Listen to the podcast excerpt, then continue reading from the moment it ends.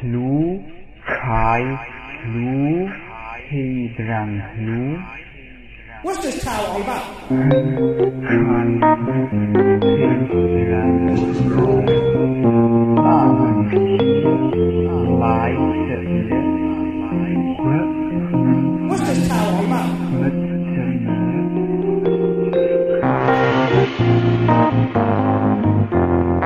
You're listening to What's This Tao All About? A lighthearted look at Taoism featuring Dr. Carl Totton and Tod Perry. Carl is the founder of the Taoist Institute in North Hollywood, California.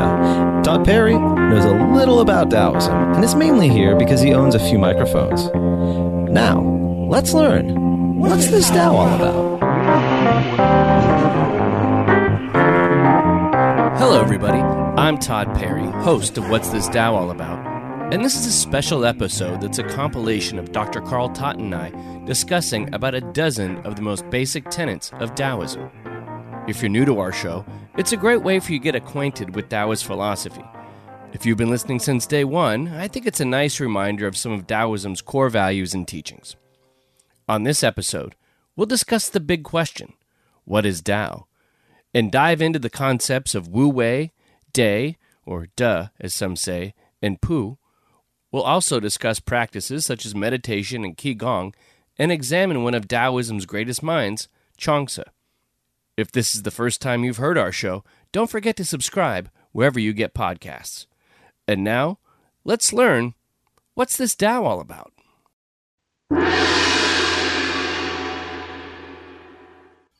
Part 1 What is Tao? You know, the word Tao, depending on how it's translated, means something like the way or the path uh, or a road. It, it's really kind of a series of ideas, concepts, precepts, if you will, about how to live a life that's balanced and in harmony with one's own nature and with the greater nature. Yeah. Uh, one of the things Taoists always look at, I think, really nicely is the big picture, the macrocosm, and the big, little picture, your life, Right. your thoughts, your feelings, your existence, uh, the microcosm, and how those two things connect and balance each other, I think is something that every human being has questions about. Right. What human being, thinking human being, because some human beings don't really think Yeah, that much, yeah. but what thinking human being doesn't have questions about uh, who am I? Why am I here? What's the purpose of my life? Where did I come from? And where am I going? Yeah. And I think that, in my opinion, that's what the Tao Te Ching is here to give us, a, not, a, not an answer, but guidelines for each individual to really find those answers for themselves. You know, there are no Taoist evangelists. You know, they, they won't. Taoists, we, we don't. We don't come to your door, you know, asking for um, you know you to believe anything or asking for handouts on on Saturday morning or something. You'll you'll never find a Taoist anywhere in the world uh, doing that. Yeah. Um, there, there are very few Taoist uh, establishments uh, out there, and, and at least in the United States. Uh, I, I, I dare you to go try to find a, a Sunday service on Taoism. Right. Wait, th- the thing I liked, I, w- I was I was reading a book, I was studying up for this podcast, and uh, what what I really enjoyed is the again, there, there, there's no evangelizing, uh, there's no uh, punishment for not getting with. I mean, the the punishment is maybe le- leading a less fulfilling life, right? Yes, yes. But uh, the, the the idea of the Tao was that it's basically here's this book, try it. Uh, it will work for you, and you will continue practicing it. It's no, if you don't practice this, you're going to burn in hell, or you know, you're not going to go to heaven, or anything like that. It's Yes. just like this works. Try it out. People dig it. And, you know, and that I, I find that much more comforting than here. uh, You know, carrots and sticks. I'm going to whack you with a stick if you don't get into this. How do you genuinely learn something? If it's on the other end is punishment, it's not a genuine experience. I feel, but this is like, here, take it or leave it. Exactly, exactly. You know, Tao, Taoism is very strange in one sense. Most philosophical and spiritual and certainly religious practices have a set of beliefs. Yeah. And if you don't believe in these things, then something negative is going to probably happen to you. Right. And certainly you won't gain admission into the exalted uh, status of being a follower of, of their system unless you testify, Right. sometimes literally, Yeah. that you believe. I believe in this and I believe in that. Uh, Taoists have none of that. Yeah. Um, but instead, this idea that there are certain things about this world, about this universe, that are constant. For example, one day follows the next. We know that this day has a beginning, it's going to have a middle, it's going to have an end, and then seamlessly it blends right into the next day. Yeah.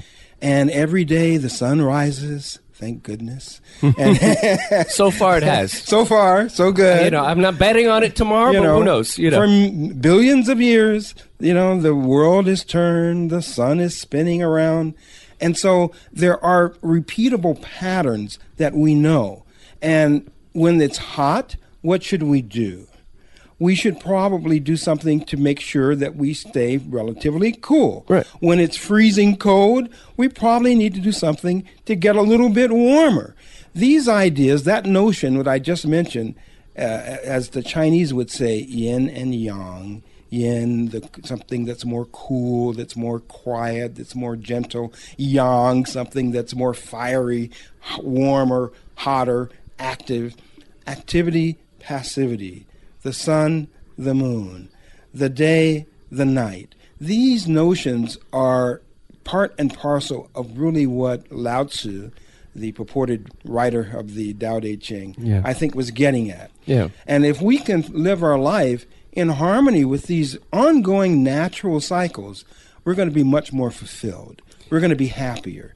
And if we don't, if we cling to one end or another, no, I only want the day. I only want the hot. I only want want you know, and that's beginning to sound familiar too. I want this. I want that. And I need something to be a certain way. Once we get attached to extremes at one end or the other, that's when life tends to become very unfulfilling and challenging. And I think that the Tao Te Ching for centuries now has given us kind of a a, a little gentle nudge in the right direction. yeah, th- again, there's, there's no hard and fast rules in this text, but there are gentle nudges to think about things. Now, do you find that it, because there are no hard and fast rules, that it's actually almost more difficult for someone to be what, a cultivator of the Tao versus thou shalt not do this, thou shalt not do that, and have this really rigorously prescribed way of living versus how am I going to find harmony in today? Yes. How am I going to be grateful today? How, you know, it, it feels much more challenging, but then again, maybe it's more worth it in some way if it is more challenging. Uh, I, I agree. It is more challenging because I, I you know, a, a famous psychologist, Erich Fromm, years ago wrote a book called "Escape from Freedom."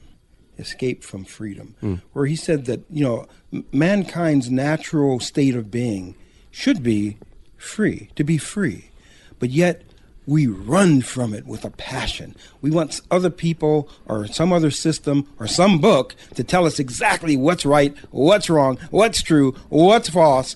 And we escape. We, we, we don't want the responsibility, the total, overwhelming, awesome responsibility of having to find that out for ourselves. Yeah. And so we give up our freedom to other people, to other systems, to authorities to tell us what's real for us.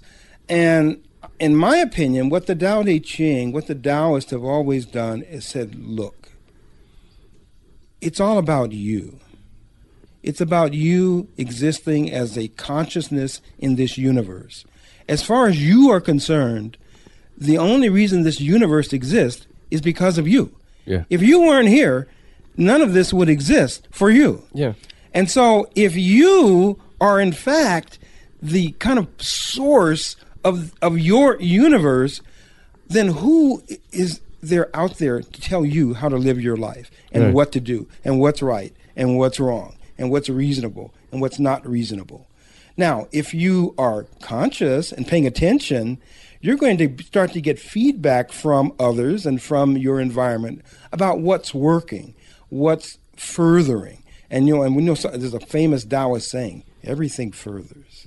everything furthers. What was it that the uh, the Ken Kesey, like the the Merry Pranksters or whatever? They, they had the bus that was further. I think was the name of the bus or the license plate or something. It's like keep going. You know? I like that. Keep keeping on. You know, I like that. Um, so if if you were to, uh, you know, at the onset of this uh, series of uh, podcasts we're going to put out, would there be a way that you could see that man uh, again that comes up to your uh, temple where, where we're, we're sitting right now in Temple North Hollywood and say, "What's this Tao all about?"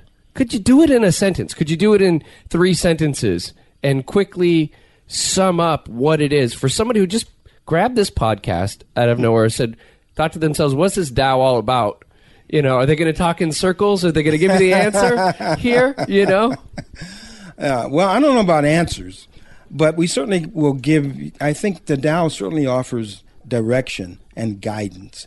Now, now let's let's go to the book for a second. Yeah. What is the very first thing out of Lao Tzu's mouth in the Tao Te Ching? The Tao that can be spoken is not the eternal Tao. What? Yeah, yeah. right off the bat, he's telling you that I can't tell you what this is.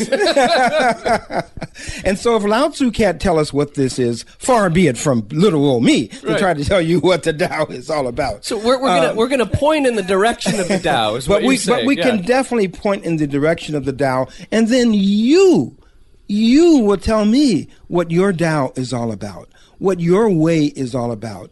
You know, one thing that is absolutely true is that not one human being on this earth is exactly like any other human being on this earth. Correct. Not one day on this earth is exactly like any other day on this earth.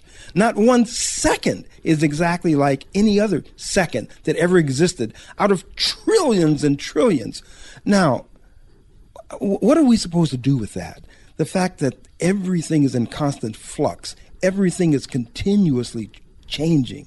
And in fact, the ancient Taoists to- said many times over that the only constant in life is change. Right. But yet, we as human beings, we hate it. We can't stand change. Yeah. We give lip service to it. Oh, I like to change. I like to get better. I like to this. We're lying. Yeah. We hate change. We want to stay exactly the same because there's comfort and familiarity. Yes, yes. Uh, you know, if you have a place to live and you go back home today and it's still there and kind of looks the same way and hasn't burned down or something, you probably feel pretty good about Yeah. that, right? You know, I was I was getting yeah, I was I was getting frustrated with myself at a certain point where I thought I'd like to be a more consistent human being, right? And then I thought how ludicrous of an idea is that really to be with you know in a world of constant flux with me just I just I just want that comfort of being a consistent person who maybe wakes up at the same time every day that maybe is in does all the things to put himself in the correct mood but you're really kind of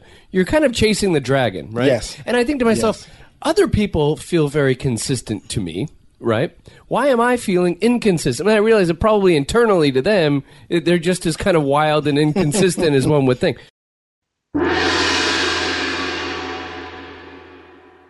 Part 2 Wu Wei. And we're going to start her off here with uh, a article I found the other day about Wu Wei from a place where you wouldn't find an article usually about Wu Wei from the Huffington Post business section.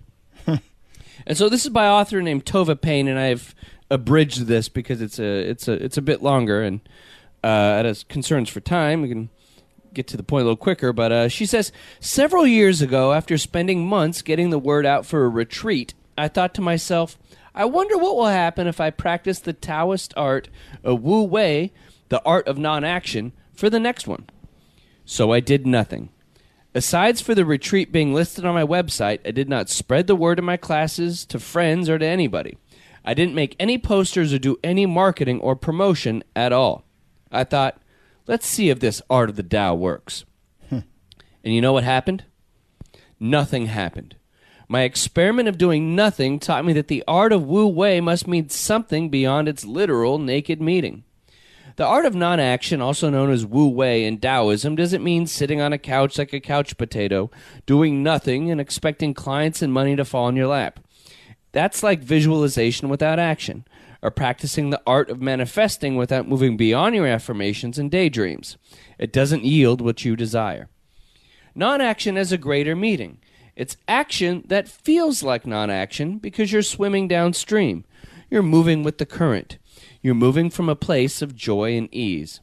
Joy and ease can mean that you tell every person you meet about your next event. You're so filled with excitement about it that you can't stop yourself from telling your neighbor, mail person, and cashier at the supermarket about it. Swimming downstream means taking the action that feels so fulfilling and energizing that it feels like you're doing nothing at all. Have you ever done something where time seems to vanish? You're so in the moment, having so much fun that time seems to escape to another dimension until you look up at the clock and can't believe that four hours just whooshed by. Often our creative work aligns us with this magical force of flow, which is the essence of non action. On the contrary, swimming upstream is when every minute you look at the clock and you can't believe it's only 9:15 a.m. You have no idea how you're going to make it through the day. Every action you take feels like you're moving through concrete, and the heaviness of the task feels like hardcore labor. The art of non doing isn't about literally doing nothing, it's about taking the action that lifts you up, propels you forward, and with a force that seems to carry you, it feels like you're not doing anything because it feels so natural, joyful, and liberating. Yes. I feel like that's a Yes. perfect explanation, and the great thing is a practical, real world, so you know, uh, practice. Uh, you know, in my own life, it's like doing this show. Uh, it's not a heavy lifting. It's not. I don't have to force myself to think about doing it. It's a natural. In oh, got to do that show. Got to got to got to email Dr. Carl and see you know when he's free to do it, and it it just arises out of desire to have it happen and it's not work it's joyous and it gets made and i think it maybe people like it because you know of that background to it you know But yet, the show or anything else in your life wouldn't happen if you literally did nothing. no if i s- sat at home and said somebody's got to record this show Someone's got to get in the car and drive there and get the mics out and the sound equipment. Uh, maybe it'll just happen all by itself. you No. know. No. Uh, not in this 3D uh, polarized universe. That's not going to happen. No. Uh, we're not there yet. No. Uh, maybe next time, the next dimensional level, that might be possible, Yeah. but it's definitely not possible here. You know, I, I like one thing that she says here in her article that going with the flow, wu wei, doing what is natural for any given situation rather than unnatural struggling, trying to force something that doesn't really fit.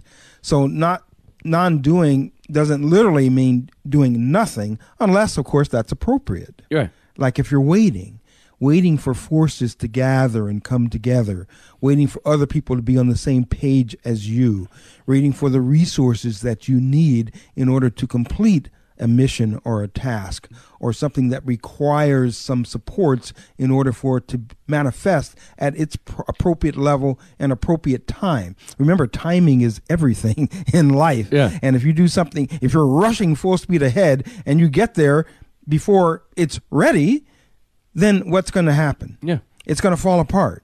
And then you have to go back to the beginning and start all over again. Mm-hmm. And that, you know, the old st- story about the hare and the tortoise, right? Yes, yeah. Slow and steady sometimes wins the race. Yes. If that's appropriate. Yeah. Other times, you know, if, if a car if a, if a car is coming and you don't run quickly out of the way, bye bye. right slow and steady, uh, lost the race in that instance. And that's why I say discernment is so crucial when it comes to living a, li- a life informed by the Tao. We have to be able to see things as they are, not as we want them to be, like them to be, hope that they are, fantasize that they are. One of my teachers always says, ah, fantasy, he says, fantasy. That's just a fantasy. Yeah. That's nothing to do with reality. That's one of my great Zen masters. and he constantly says that. And, that we know- have to be here present in the now, seeing things as they are. And then if we live from that reality, uh, beyond getting trapped by the distinctions, eh, but seeing them and accepting them and living from the reality that those distinctions, without judgment, but just they provide context for how we're going to live our lives, then we will tend to make uh, decisions and actions that are in harmony with the great Tao. You know, it's funny. There's a guy who does a sports show named Colin Cowherd, and he always Oh, yes. and he always talks about. He says um, there's a there's a difference between wanting to be right and getting it right. Yes. Now, wanting to be right, uh, you know, it goes back to again the, the chapter one, uh, ever desiring. One sees its manifestations, ever desireless one sees the mystery. And wanting to be right means trying to bend the world into your own bias as to the way the world works, right? Wanting the world to be a certain way and trying to fit it into that hole or that box. But then the opposite way of looking at things, trying to get it right, allows you to be more successful in things and not be frustrated by life because you're seeing things as they are and working with the grain Yes. that you see in front of you instead of trying to you know make the river run backwards or, or trying to force your reality on others when it's incorrect Yes. and you know and we see that in politics all the time as people have these worldviews which many of them are skewed and don't reflect reality at all Yes. but you know try to bring people into the fold of their party or belief system Mm-hmm. when people that speak simply about the way that things actually are. We uh in advertising there's something i always learn. Writing in advertising is people the sad thing is the reason why the public can be manipulated in, in this way is people don't believe things because of discernment. They believe things because they have reasons to want to believe them. Mm-hmm. and once you remove those reasons those reasons are kind of hindrances and stumbling blocks to living in the actual reality and, and getting the biggest benefit you know. Being able to juice the berry of life comes from seeing what's in front of you right? It's like I saw a cartoon the other day where um, uh, pharmaceutical executives were talking about uh, how how they're going to market something, uh, uh, some some drug, new drug to the public. And so first they, they create the the uh, the medication, the drug. Yeah. Then then they said, well, okay, next we have to create a demand for it. Uh, finally, we uh, we we need to create the uh, disease that it's purported to cure right right yeah yeah and then convince people that they have that so they'll buy our product. Sadly that is the way things work in many many many ways oh, I know. What was I it like? Uh, the Listerine. You, they they would make like, do you have halitosis or whatever? And that wasn't a real disease. it was just like normal kind of thing. But oh, great! Now I have a disease. I got to cure it with Listerine. You know? There- there- there's a lot of profit in that, actually. Oh, that's where all the money is. yeah. Part 3 The Basics of Taoist Meditation. All right, so let's get into this here. Uh, let's let's talk a little bit about meditation. And uh, I know you teach you teach meditation classes right Oh, here yes. at the Tao Institute. oh, yes. Now, my, my big question is I've I've from time to time sat and attempted to meditate. I've had a couple positive experiences with it. I haven't integrated it into my daily life, and um, and one of the questions I always have is, I, I feel like uh, is there there's different forms of meditation, right? And different ones like there's like transcendental meditation, and they, you got to pay fifteen hundred bucks to learn it, right? and I always go, is that a scam, or is you know why don't they just make this available to everybody? you know, why don't they reveal their secret? You know, um, is I it- actually, by the way, have a list of their secret mantras. Oh, okay, oh wow, The ones you pay that $1,500 for. Right. Yeah. I'll give you the list if you want. oh great, yeah, yeah, that's awesome, Just don't tell anyone. yeah. Our little secret. If this is out publicly now, Carl. Uh, so the so is is there a better way? You know what I'm saying? What is the difference in the different forms of meditation, if you will, or is it just all the same thing that people are calling different? No, it isn't all just the same thing. You know, people have been trying to kind of solve this riddle about who am I? You know, the big questions. Who am I? Why am I here? Where did I come from? And where am I going? In other mm. words, what is the meaning of life? Right.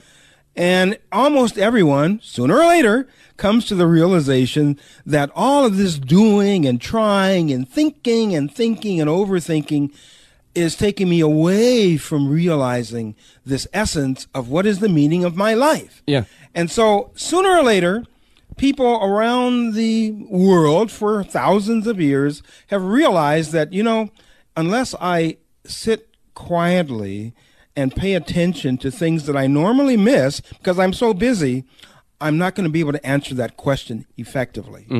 And so, all cultures and peoples and spiritual uh, groups have, at one point or another, come to the realization that they have to alter something about what they've been doing. It's that it's in the doing and overdoing and overthinking while overdoing where we get lost. Right. And so they I so I think that ultimately meditation is really a very natural state. Hmm. It's what happens before we start doing. It's what happens before we start talking and thinking. And our thinking of course is always in what? Words, right? Right, yeah. And words as we know, words are a representation They're of not the something. thing. They're Yeah. not the thing. No. And so meditation is to try to get to the thing. Right. And, Okay. And so you, if you're talking and thinking too much, it's going to be very difficult to realize the the nature of what underlies uh, our existence. Okay. And so that I think is what really what meditation is for. Now there are a hundred ways, about no more than that, a thousand ways to actually try to do that. Essentially, uh, meditation can be divided in general into active forms of meditation and more passive forms of meditation. Active forms of meditation, you do something. Maybe you chant something. Maybe you focus on something. It might be something even very peaceful, like focusing on a, a cloud drifting across the sky or a river or, or, flowing uh, down the stream. Uh, but so something grabs your our attention, and as something grabs our attention, and we begin to follow that, track that, guess what? What happens as that immersion increases, the internal chatter, that self talk, Mm-hmm. Yes. starts to decrease. I could I could use that. yes, we Yes, can all yes, use that. yes. So that's actually very useful. So that's active. That's that's active meditation because you're doing something in order to decrease our attachment to what we usually do, which is doing and thinking and planning and on and on and on. Okay. Passive forms of meditation, which are is actually probably more difficult. Yeah. You know, It- people, now, is it is it more rewarding because it's more difficult? Um, not necessarily. You know what they say? All roads lead to uh, Beijing or Hong Kong or Rome or someplace, right? right. Yeah. Yeah. And so, however one gets there is fine as long as you get again return to the source. Okay. So passive forms of meditation, it's more difficult because sometimes people will tell you. I'm sure you've heard, "Oh, just clear your mind, think of nothing." But who can do that? Yeah, no, I mean- I mean, I've thought of nothing like four times in my life. You know what I mean? And then I go, and then I go, I'm thinking about nothing. You know? Right. And and so typically what is easier for people is to think about something but something different than what they ordinarily are thinking about. Okay. So again, it might be a word, it might be a breath. Uh, uh, you know what I tell people to do? What's going on in your mind right now? Oh, okay, that's interesting. Now, look at that. Watch that. Watch those thoughts. And while you're watching those thoughts, what's going on in your body right now? Notice that too. Don't think about it. Just just notice it. Oh, and how about your breath? You notice that? Oh, okay, just notice that. So, as you sit here and you're noticing your mind and you're noticing your body and you're noticing your breath, what what what part of you, by the way, is noticing all of this? Um, I don't know. Great. Now, just stay with that experience and just see where that takes you. And now put on some nice music. I'll turn out the lights. I'll, I have a black light here. I'll put on black light, and you know it looks kind of you know kind of mysterious and, Right. and kind of kind of you know it's really soft in there. And what happens is that people get so engaged in this exercise and really mindfulness. Yeah. You know, being able to not be in your mind, in your body, in your breath, but rather coming from a place where you are all of these things simultaneously without having to divide and separate them. Right. At that moment, an amazing thing happens. We stop thinking. You might realize, you know, how, you- I know this has happened to you. Haven't, haven't you been driving sometimes on the freeway and you notice that, gosh, I just drove the last 10 miles and I didn't have one thought in my mind about driving. Yes. It's oh the yeah. you- same thing in meditation. how did I get here? How did I get here? Why am I in the valley? Like I was, I was. I switched yeah. lanes. I avoided cars. Obviously, I drove the speed limit. I wasn't bumping into people. I didn't drive off the road, and I did not have one thought about driving. Yeah. the same thing happens in meditation. Ah. and you feel so good when Mm-hmm. you get to that place where finally you're out of your own way and you can just be. Right. It's beautiful. So about let's see. That's so if I let's say you know uh, wanted to kind of start going towards that place just by myself uh, at my house. You know, maybe woke up in the morning, had a cup of coffee. And then I get ready to go to work, and I want to take this 20 minutes to get to that state. What are the kind of real simple ways to get into that? I always tell people again that meditation is a natural state. I think a lot of what we do and say and think all the time is really quite unnatural, mm. actually. Okay, all right. and so there's there's something that pervades that, that's beneath that, and above that, and beyond all of that. Something mm. that just is. Right. And so the That easiest way, field. yeah, we're talking it- about. Mm-hmm. It's just to observe. You know what my teacher taught me when I, the first day of meditation, my Taoist teacher, he said, just sit and observe your breathing. Mm-hmm. Feel the air come in, feel the air come out. Just notice that. Just watch that. And as I watched that, and then began to just watch my thoughts and watch my body, maybe I had some imagery in my mind. Mm-hmm. You know, Maybe I was remembering something, an event. do you try to then stop that, or do you just let it play out? You just watch it. You just observe it. You don't participate in it. You just you, let you it. You don't participate in it. Yeah. Because if you participate in it, then you're caught up in it, and then now you're back to square one. Yeah, you're right, but you're out of it Yeah, now. You're, Okay. out of it. All Right. right. right, yeah. Yeah, You're you're out of it because you're too into it. Right, right, right, right. I love it. Okay, that's so. so it's a matter of this this this this it's interesting because on one hand people always say that to meditate you have to do what you have to focus you Yeah. have to concentrate you hear that all like the real time harsh, Uh, oh, yeah. disciplined It's, uh, experience. when that will kill meditation if you actually Okay. try to do that So that's why it's been difficult for me. So you you you're just- trying too hard Yeah, you you watch okay you watch it and then ha- have you found that you've gotten better over your life of practicing this at not falling into engaging with the imagery in your mind of just letting go Yes, there, there's definitely a learning curve. Mm-hmm. It doesn't happen all at once. Yeah, I rarely ever meet someone who can just sit down and just meditate right off the bat at a level which they, they, they ultimately will be capable of. It takes a while, just like anything else. Mm-hmm. Right. You know, it took you a while to learn how to ride a bike, drive a car, right? Yeah. Yeah. Any, anything. Right. And it's the same thing, but once you've kind of gro- kind of groove that pathway Mm. into this deeper aspect of the self, it definitely becomes easier Right. and easier. And you know what? You like it. And Right. because you like it, you want to do it more. Right. Right? like kind of like exercise when you, you don't exercise for a long time and you hit the treadmill or whatever you go oh my I feel so much better the endorphins in my brain are going I like why do I not do this every day you know But at first, it does what? No it's a pain It, it's a pain, right? It hurts. Yes. You know? I walk up to the treadmill and go oh oh, my sore back. yes, am I gonna have? This is gonna hurt. This is, uh, So the, um, we we actually move into a state of what's often called pure awareness, where a whole another world opens up inside of us, and if we're too busy doing those other things, there's an entire dimension of experience that we'll miss. Right. That we'll miss. And this I- is in everyone. it's in every human being. Yeah. It's, you know, we're all part of what, one of the Tao, Yeah. one spirit, and so the Tao, being vast, right, having no beginning, having no end, Mm-hmm. existing on all dimensions, you know, throughout time and space. Can you imagine? No, you can't imagine. Yeah.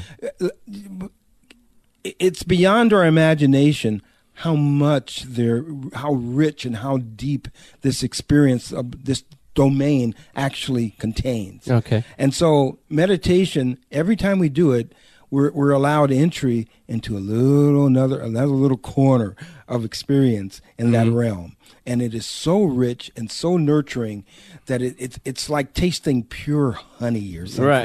it's so sweet i love it Oh, okay. So I was I was reading a book and it was I see this is me. This is me. I read all these books, right? And then but but the practice and the discipline of the practice eludes me. But so it was a, it was a book called Catching the Big Fish by a filmmaker David Lynch. And he was saying that when he oh he's good yeah, when he started uh, meditating, he he he started he realized as a creative person that the big fish were at the deeper levels, the big fish, the big ideas that he was bringing into his work and bringing into his art. He would meditate, and the deeper he got, the bigger and more nurturing the fish were. Yes. Is what he said when he would dip into, and I thought that was a wonderful metaphor for what I should strive for when when when attempting this practice. Mm-hmm. You know, so wh- when's when's the best time to meditate? Is it in the morning, at night? Is it you know? Anytime, anytime. I mean, everybody's, you know, their lives are different. Some people, their mornings are open. Other people, they get up in the morning, they they have a zillion things to do, Yeah. and they don't have time, and so the evening or night before they go to bed is a better time. You know, ultimately, I think we want to get to the point where meditation is not this separate experience where we have to it's only when we're sitting down doing meditation that mm-hmm. we are engaging in meditation we would like meditation to just become part of our natural, normal state of being. Right. Because that's what meditation is. Eventually it's, it's a state of expanded awareness. Awareness of what? Awareness of what is. Well, what is? Well, you'll know when you find it. Ah, that's a nice way to go out on it. Do you have any more words on meditation? just that don't complicate it. It's very simple. Mm-hmm. And our tendency, particularly here in the West, is to complicate things. And you'll find books and books and books and things written on med- how to meditate. Yeah. And there's all these different ways. And so a seeker can get very easily confused Yes. because every you know many of the books say something very different but if you if we remember that meditation is a natural state and it's a state of immersion into what is because a lot of what we're doing i- is an avoidance of not doing Right. and meditation is definitely associated with not doing with doing less doing less Doing the minimal amount. Yes. Yeah. yeah. Because when you get to zero, where you're not doing anything, then you can finally live and be everything. Is it is it kind of like if you look at an hourglass, right? You have the, the stuff at the top of the hourglass, and you have that real thin waist, right? And then you have a a different thing on the other side, where we're normally on the top of the hourglass, right? And when we meditate, we get to that state of zero, right? Yes. And then beyond that, there's a whole nother uh, vessel of consciousness or Yes. whatever to. Ex- is it is Yes. it like that? At that moment, we are fully in tune and in touch with the Tao, and we are just filled with inspiration. Mm. It's like it's almost like a download from the field of consciousness, a field that we are a part of, but because we're so busy, we're not aware of it. Mm-hmm. And once we let go of those expectations and just immerse ourselves in the Tao, the richness of that fills every moment.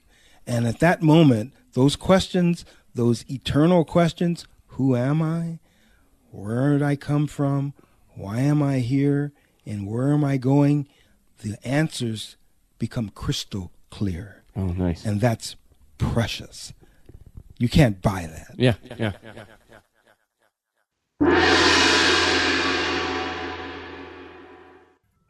If you've enjoyed What's This Tao All About and would like to further your journey with Dr. Carl Totton and myself, head over to patreon.com slash What's This Tao All About, where you can hear nine episodes of our Patreon exclusive show, 10,000 Things. 10,000 Things expands on ideas discussed on What's This Tao All About while exploring new areas of philosophy, psychology, and culture. At Patreon, you'll also get over 10 episodes of The Tao of Tod, an intimate show where I discuss my thoughts on Taoist ideas. Plus, you'll find a few mini episodes of What's This Tao All About featuring myself and Dr. Carl Totton. All in all, you'll gain access to a library of over 25 podcasts for just $5.99 a month.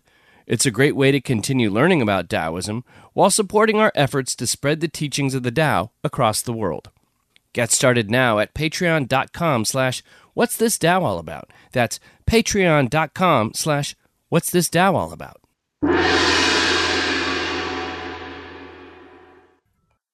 Part 4. What is Te? Or duh?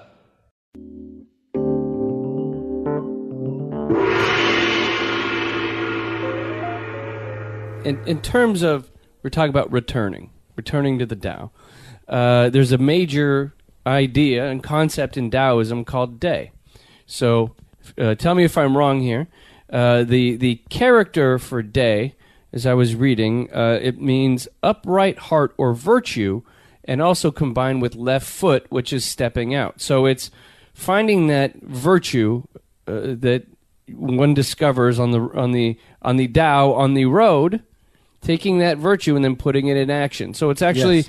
not just uh, living a life that's you know you're returning to yourself, you're you're finding your Tao, but also how to put that into the world around us and how to interact with people, Yes. interact interact with the environment. So it's kind of the I feel, and correct me if I'm wrong, the external practice of the Tao. it's it's I think Te Te da Te it often is translated like you said as virtue or shape or power. It's how do things take form or take shape. It's kind of the motive energy for this act of creation, for putting something out there, Yeah. if you will. Oh, my, my, it's funny. My therapist once said we were, we were talking. I was trying to you know make certain changes in my life, and he was like, you know, you you have the thoughts, right? You have almost like the the Tao or whatever of something, but you don't have any fuel behind it or uh, motivation or emotions in order to enact what you're thinking mentally. Yes. You know, you're all in your head. Yes. So it's not it's not actually you're not getting anything done or fixing anything or changing anything because you don't have that energy behind it. So Right. could could the Te Right. be kind of that animating energy Yes. uh, behind uh, the, the the framework of the Tao? Exactly. Get me right. Yeah. It, it's that energy that allows things to become what they are. Okay. You know, often we, we might even know kind of what to do or how things should be done, but if we don't have the mechanism for actually putting it into play and into place, it doesn't happen. Right. So things remain kind of in this nebulous, unresolved, unmanifested state. And so it's almost like the motivation, the creative force, the creative energy to put it out there in the world. Right, right. It's what takes it from the inside and puts it to the outside. And when the outside and the inside connect and are in harmony, in balance, oh, life is good. Right, yeah, yeah. life is good. That's when you've kicked into the next gear, right? so you Exactly. have you have this returning feeling of the Tao, where you say to yourself, "I I want to, I don't know, become a cook or use, you know what I'm saying." And then the Te is that thing that puts it into practice, mm-hmm. right? It's the uh, correctly and with right mind and right order going out to execute this meal you're going to yes, create. yes. And the ac- the activity of internally picturing, you know, Im- the way that we live as human beings, the way that we, we live in a sea of images too. Mm-hmm. You know, in, in order to do something, you have to see it as possible. Yeah. You have to you have to have some image of it, some picture of whatever it is in your mind. But if it just stays a picture in your mind, it'll never happen. Right. So something has to take that picture in your mind, put it out there in your environment, and then I think this is the key.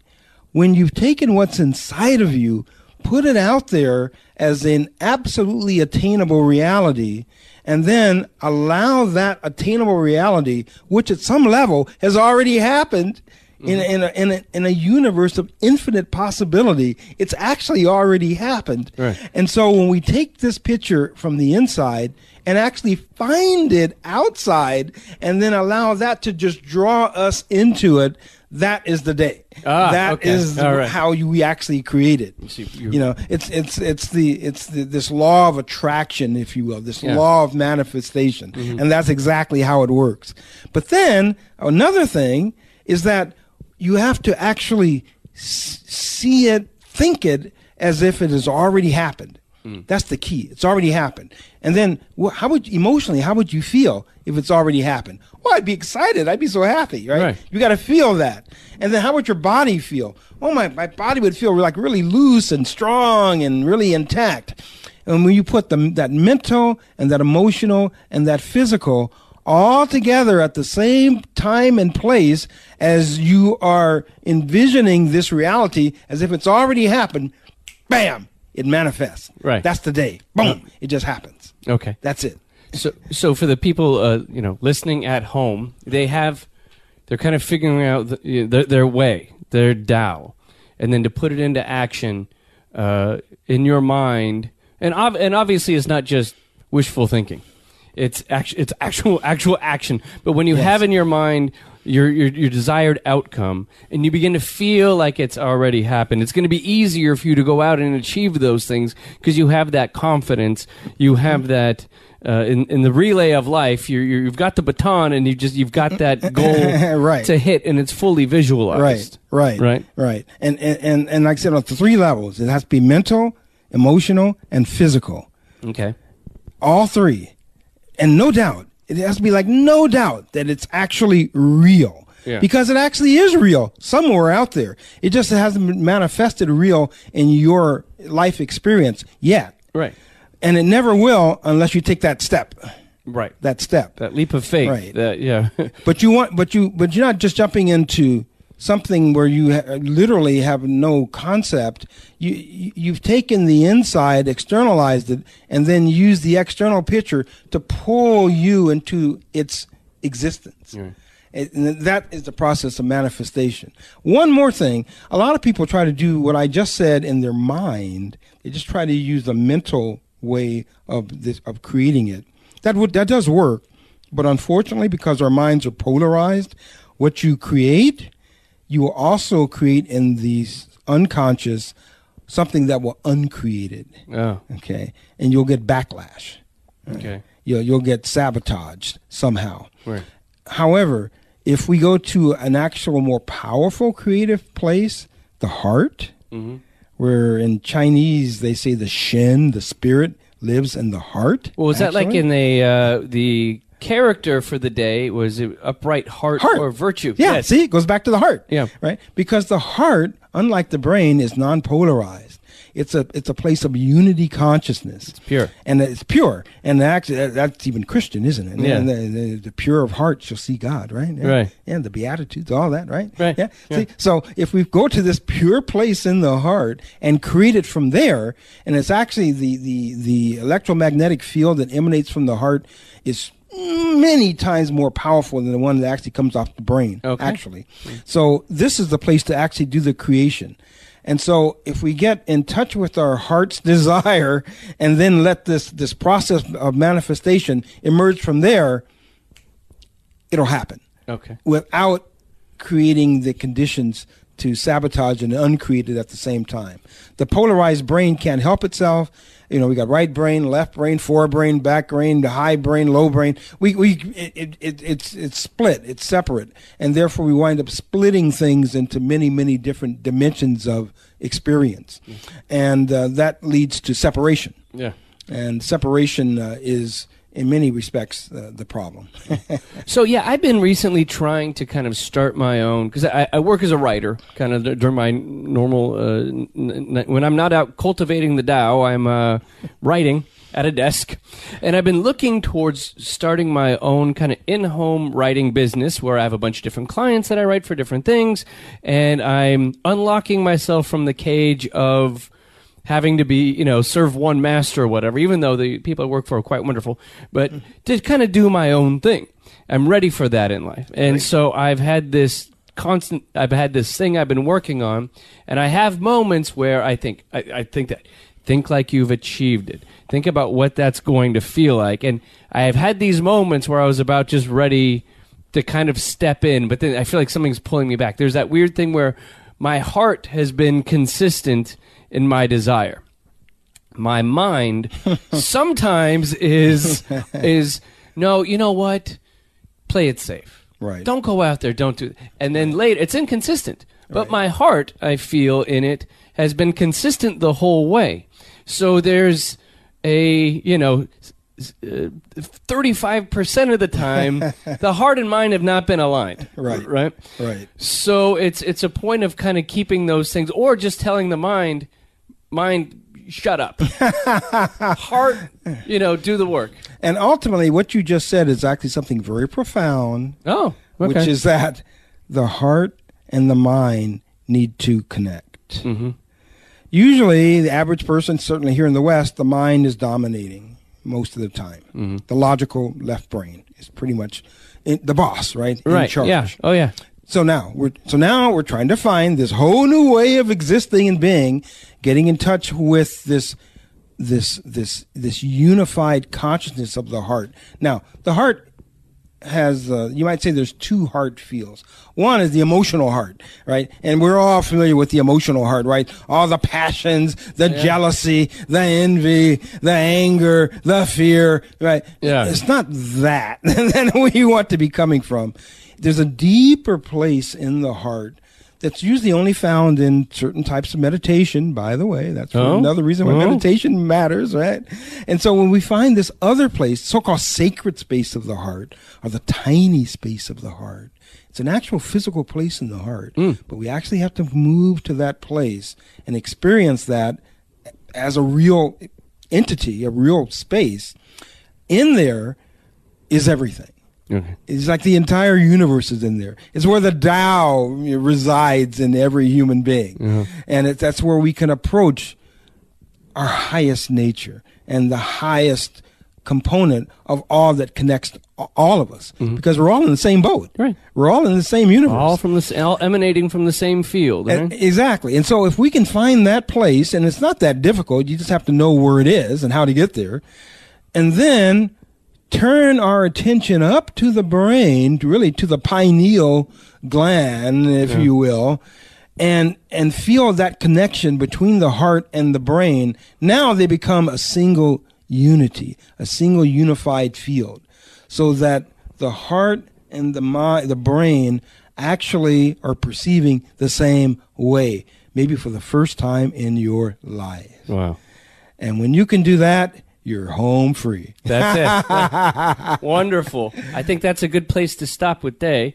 Uh, that was that was that was that was very good. I like I like when we can talk about these things in a non-abstract. I mean, it's abstract in a way, but actual here are tangible things to do. Yes. It's not just it's not just when It's not just yeah. words about that, that that aren't connected to your personal experience Yeah. and your personal practice.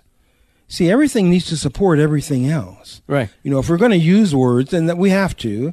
You know, I mean, unless we're telepathic, right? We're going to have to use words right now. Right. Understanding that the word is not the thing that we're really trying to convey. Yeah. It's pointing, Right. right? It's pointing in that direction, but then we each have to find how that resonates in our own experience. Right. And every individual, that's that's your birthright, is, is to do that. And our job as you know, kind of uh, as a Taoist uh, uh, practitioners, is is to point that out. You know that that you have the capacity to do that. And here are some tools that might help you. Right. But we can't, we can't help you. We we can't walk the journey for you, but we can point to the fact that you have a journey Right. and there's a path, and we will support you when you walk when you walk there. You're not alone. Yeah. Right. You're not alone You'll never walk alone. You'll never walk alone. We're all in this together, and we and we know that. Yeah. We know that.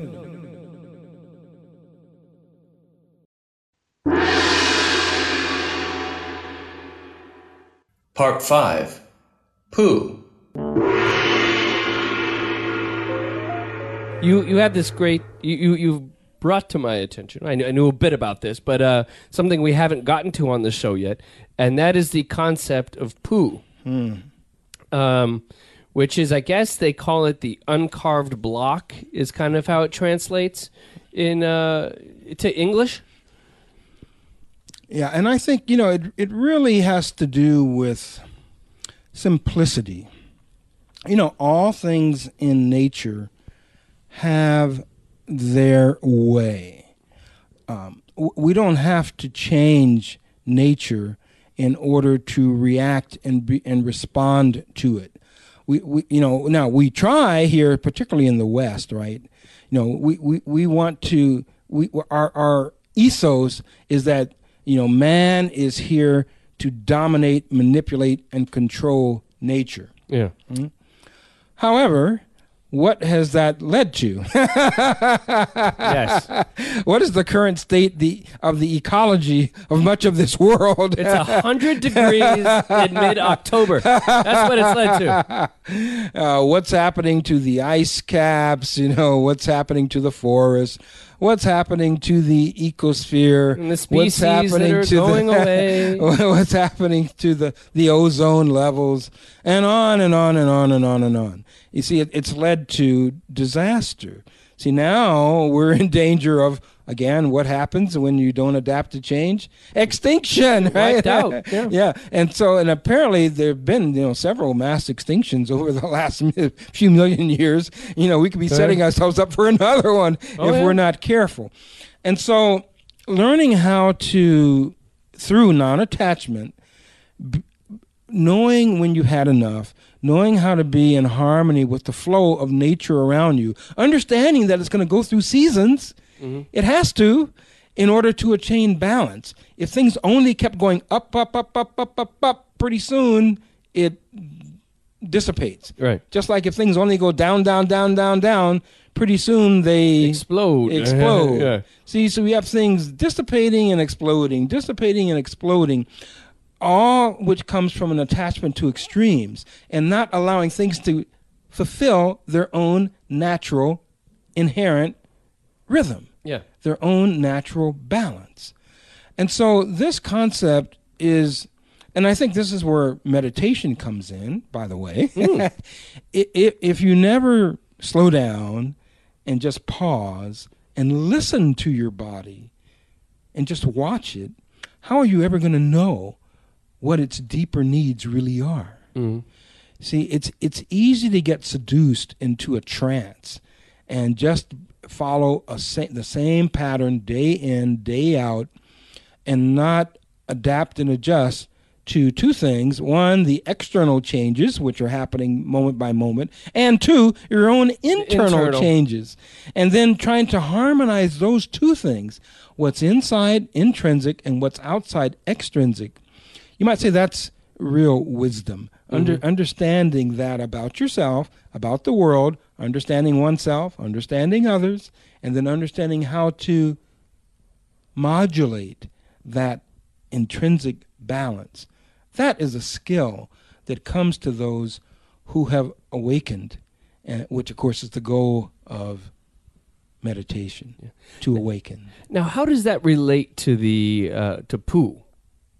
That is Pu Oh, okay, That all is right. Pu. you know Oh, yeah, cool. Okay, there we go. that's it you know. Okay. Yeah, we, we, we, if we allow things to just find and follow their own inner nature, the simplicity, Mm-hmm. you know, without trying to impose Order or external order or rules or rituals or things that we or someone, someone, often not even us, thinks is correct, then we accept things as they are and move in harmony with them eh, eh, as as something that's not it's not an effort. It takes no it take it's not a strain to just allow yourself and other things to exist in their natural state. It's like letting things exist in their natural state, the the uncarved block, if you will.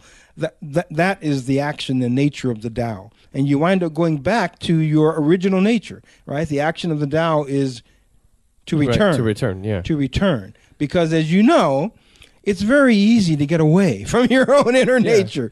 You know, you're constantly being seduced to do that by external factors and by your own thoughts. Now, now, what's the difference?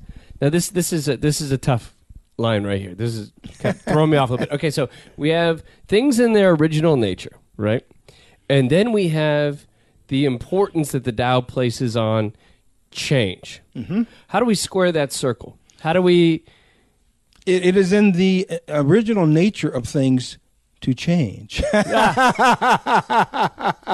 That was the simplest way you could have possibly. that that is our original nature. So right? maybe we just looked at the yin and the yang of the same thing. Yeah. Right? In, in the end, it's the same Yeah, thing. it's the We're same just- thing. We're looking at the rear of the elephant and the, tu- the the trunk of the elephant simultaneously. Exactly, exactly. You know, it, it- there's a time that you're supposed to wake up. There's a time you're supposed to go back to sleep, right? Right. And you can't just be a, attached to just going to sleep or just waking up, Right. You can't stay up all the time, Right. And you but but not to sleep all the time either, right? But they're both unnatural and they're both out of harmony with the nature of the Tao, which is things are always changing, but and this is important, things are changing according to a certain order. Mm. It's not just total chaotic change, following having no rhyme or reason. You know, like I said, every day the sun rises. So far, right? The sun rises. Who knows? We might be able to put that out It crests, right? And then it falls, right? Yeah. You know, the world is spinning, right? And, and there are cycles that are happening naturally, naturally. See, so that see, see, you might say that this cycle is not changing. Mm-hmm. That's what's not changing. Mm-hmm. The fact that change is constantly happening. Change, constant. Change, constant. Isn't Right. that interesting? It's like try, it's like that. It's like the play of matter and energy, right? How in the end they're the, they're actually the same thing, Right. but we see them manifest Right. in different ways. Right. And when you take energy and then coalesce it, yeah, freeze it, see, then it takes on matter. ma- shape and matter, and form, right? Yeah. But then when you, if you actually look at it more closely, you actually will see that it's really just atoms, you know, and, and the electrons, proton, neutron, you know, they're just kind of spinning around each other. Right. Right. And, and so, so, so which is it? Is it one? Is it the other? Is it both? Or does it matter? What really matters is how you are approaching it, hmm. how you are perceiving it, how you are apperceiving it, and and and how in, in your own experiential capacity are you free enough to be able to experience reality from all domains and dimensions or are you stuck in one place do you have a vested interest in only perceiving things one way Yeah. many people do Yeah. It's like the bread and butter battle book by Dr. Seuss. Some people like their butter butter side, uh, you know, side up. Some like it side down, and they will fight. right. It's like your hand. You know, look at your hand. You know, you have a palm or surface, right? And look at the back of your hand. Oh, you've got another surface, right? Well, the, uh, w- which side do you uh, want to give up and not ever use again? Right. you know, you need your whole hand, right? But sometimes uh, this part of the hand serves, sometimes that part of the hand serves, right? Right. It's it's all one hand though. And so if we get into these distinctions of this versus that and think that they have nothing to do with each other, yin and yang, they are totally separate uh, entities. See, then we lose the fullness and wholeness of the function and it becomes an absurd concept. Well, it's so, it doesn't work. So it's like you know, there's uh, peanut butter in my chocolate. Oh wait, there's chocolate in my peanut butter. No, no, no, it's a Reese's, right?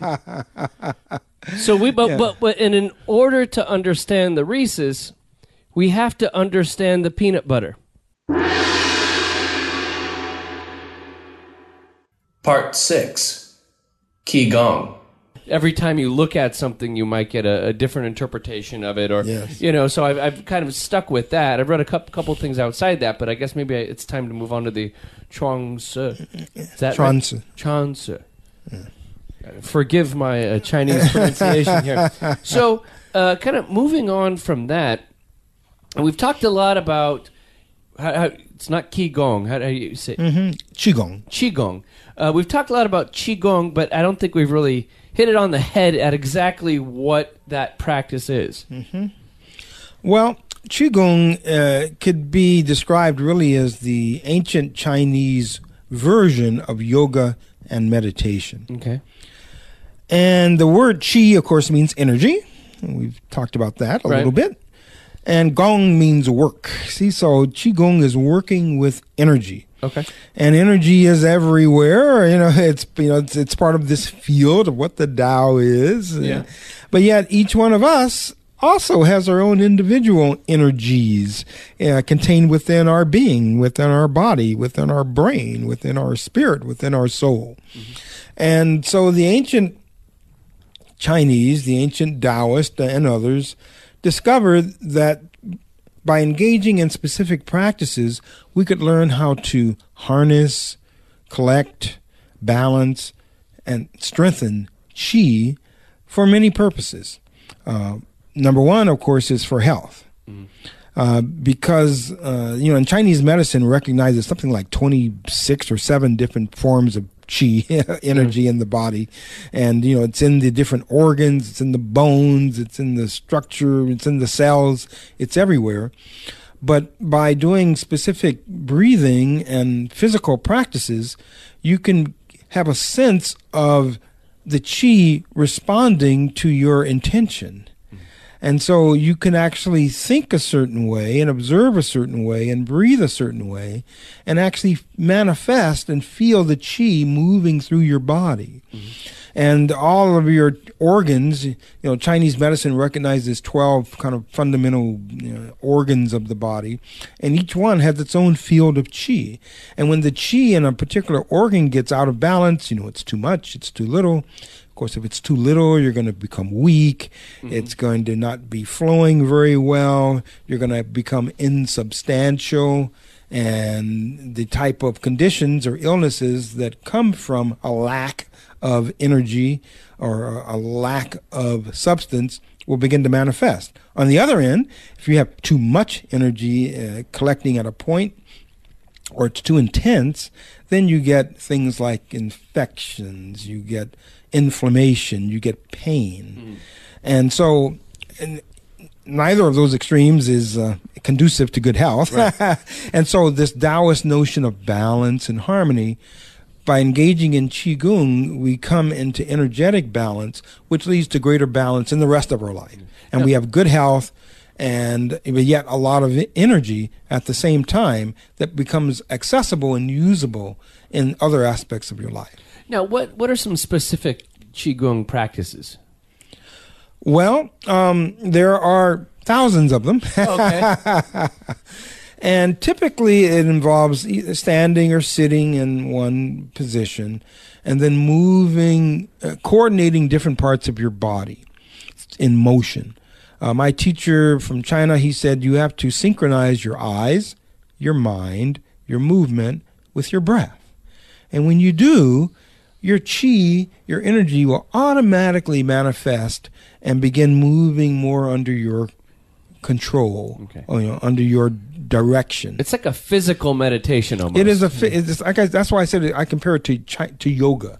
Yeah. You, you everyone I think has seen yoga where people you know move into different postures. They sit on Yeah. the ground and they stretch and they breathe and they hold they like a sun posture or something. Yeah. And uh, and then they move to the to the next one. Well, qigong is not.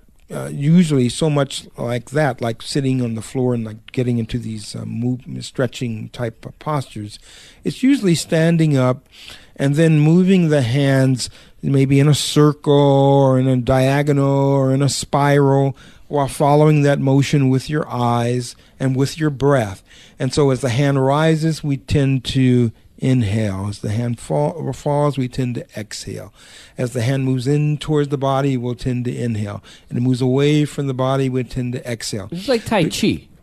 Tai Chi follows the same principle because in Qigong they say that the energy in the human body moves in a few ways.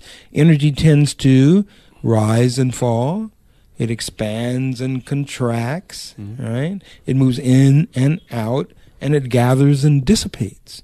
Those kind of uh, eight things are what the Qi- and so qigong follows that and gives you a practice to exercise this moving in and out, this rising and falling, this expanding and contracting, this gathering and dissipating. It follows those same actions, but gives you a tool to actually practice that. Ah, okay. So now, how, how does one learn qigong? Well, you go to someone who knows it and will teach you. or, and of course, there are books on it now, and there are uh, you know DVDs. I actually have a DVD uh, out that teaches uh, qigong. Oh, nice. And um, I just finished contributing a chapter in a book where I actually teach uh, you know some qigong uh, in the book even, and um, so there, there's it's certainly out there now. It's definitely uh, abundantly available you know to people. And uh, one of my teachers, you know, my teacher who came from China, he was pretty much the first person to actually teach qigong to non-Chinese people. Oh, wow. And uh, where it had been kind of a Chinese secret for thousands of years. Ancient you know. Chinese secret. like Yeah. we always say. Oh, yeah. They they, they exist. they exist. And then, of course, there are many different forms of qigong. Like I mentioned, there's over a thousand Right. at, at, at least. But even those thousands, you know, can be kind of condensed into a few categories. Some chi is kind of the chi moving through the physical body, you know, through the muscles and the joints and the tendons. Uh, another type of qigong is the qi that's moving and being collected and practiced in the organs of the body, in the meridians, you know, that Chinese medicine uh, uses. In fact, it- by doing qigong, you might say you're becoming your own kind of doctor of Chinese medicine, rather than them putting a needle in you You're practicing on yourself. you're practicing on yourself. You know, because they put the needle in to do what? To stimulate or balance the flow of qi, and we can do that through qigong, right? So that's why if you do qigong and you know your meditation every day, you might have much less need of the medical profession, whether it's Western or Chinese. You, will, you become your own doctor. you become your own doctor. Yeah. Uh, another form of qigong is that internal alchemy we've talked about, you know, where you're mixing, you know, different elements of, you know, your essence and your energy and your spirit, and trying to really uh, develop uh, wisdom and higher states of of psychic and spiritual enlightenment. Uh, Now, how does one do that? well, through very careful practice. Uh, again, there are very specific types of qigong that tap into this essence that's said to be stored in your kidneys, and then that moves that and connect that with the energy that's stored in the internal energy centers, kind of in your lower abdomen, mm-hmm. and then link that to one that's another energy field that's in your heart Wow. in your heart. And so when you link this energy from the kidneys and into the lower abdomen and connect that to the heart and then lift all that up into the brain to the pineal gland, if you will, the so-called third eye, which is the th- kind of the third one that the Chinese uh, talk about, that leads to a, a heightened sense of awareness and perspective.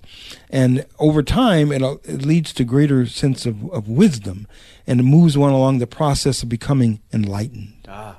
Yes. Oh, very nice. I, now, now I got to start looking into this. So I've, I've got some real takeaways so far. I've got to read the Chongsu, Chuang-Tzu? Chongsu, Yes. and uh, do a little qigong.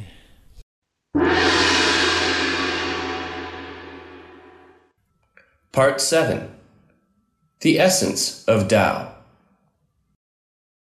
um, that the Tao is almost like a it, what one of my perceptions of it is almost like a theory of everything.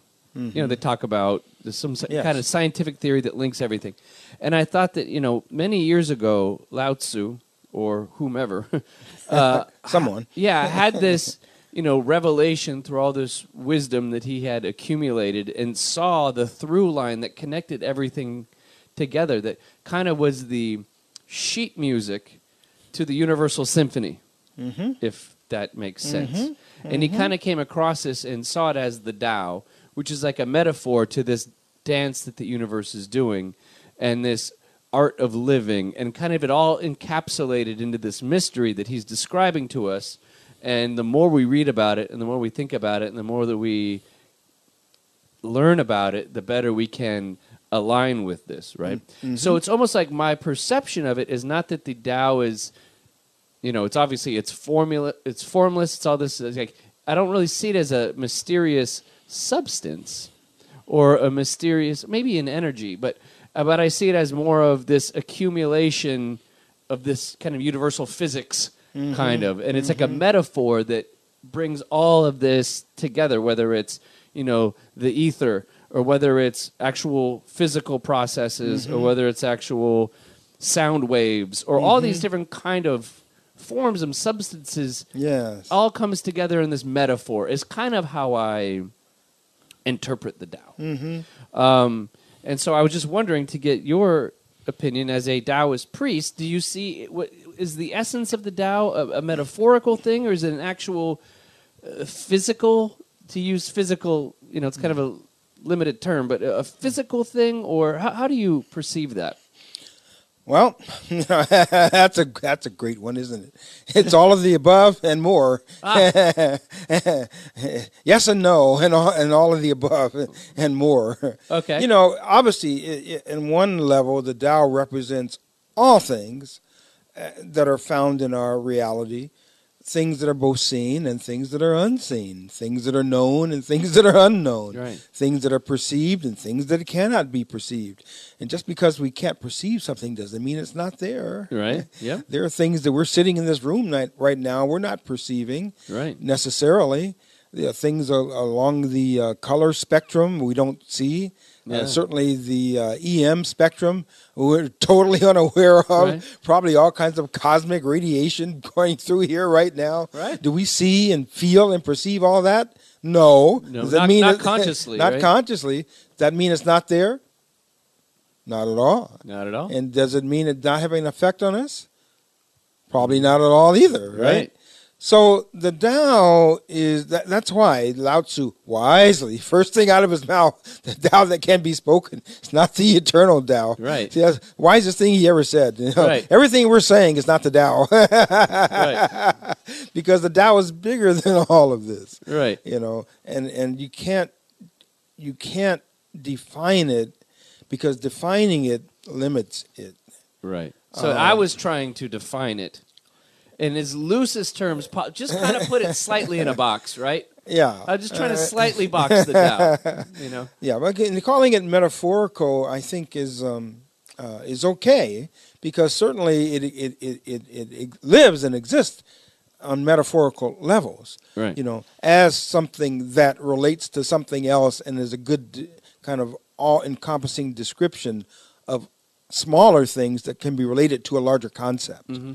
you know um again the you know the the ancient chinese saying the universe is in fact a sea of qi a sea of energy and the, similarly the word Tao is a metaphor for all sorts of correspondences and relationships that can often be perceived but not readily discussed Right. Yeah. yeah, because discussing it, we, we have to break it down into something that's more manageable, Mm. something that uh, we can both agree on. Oh, this word means that. Right. Yeah. uh, when this word may not mean that at all Mhm. to you or to Sally over there Yeah. or to Paulo over here or to Bob back there. You know that this term may mean something entirely different, and and and the fact that it means something different to everyone is telling in and of itself. Mhm. And even there, we likely have missed the essence of what this concept actually is, because no one, no one individual, can conceive and perceive all of that. Right. Uh, it's not possible. You can't take everything in at once. No, you know, there's the the founder of uh, of General Semantics, a man named Korzybski? Lord Alfred Korzybski, one of my favorite authors. Mhm. His book um, Science and Sanity, classic. You know, he talks about what he calls the structural differential uh, and the original event, kind of like something that occurred within the Tao. Mhm. Now, and then that occurs hmm, it's out there in the Tao somewhere. And Now here we are, the sensing human being. Now, through our five senses and our thinking, we have to try to perceive and conceive of this event in the Tao. Uh, to what extent are we going to be able to do that? Only to the extent that Uh, you know, so here here's an event that's hundred percent. It's an event. Boom, whatever it was, and then we have our five senses. How much of that event, whatever it was, are our five senses going to be able to apperceive?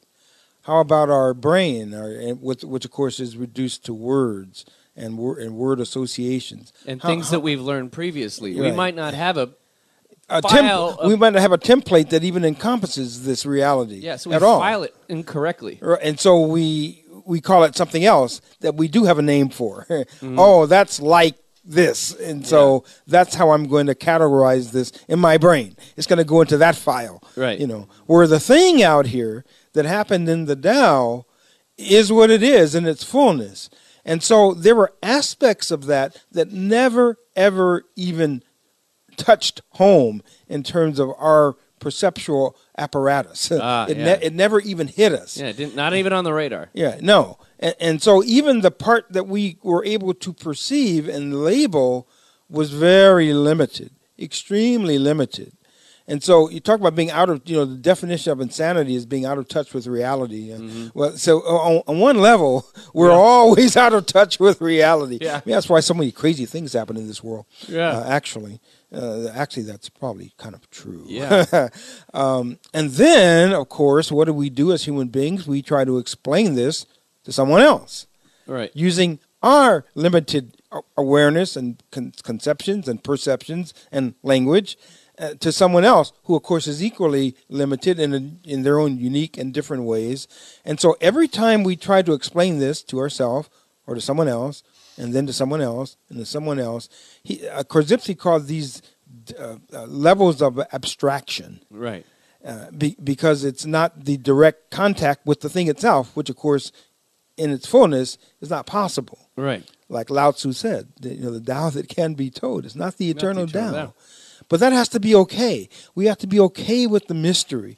We have to be okay with, with the fact that we can only conceive of a lot of this metaphorically and through association and through our language, which by definition is imperfect. It's symbolic. Right, right. You know, lang- a language is a symbol Right. for something else. And it's that something else that's out there that happened in the field of the great Tao somewhere that we are trying to, as Taoists at least, we're, we're, we're, we're we're opening ourselves up to that level to things that we cannot define fully, that we know we can't even experience fully.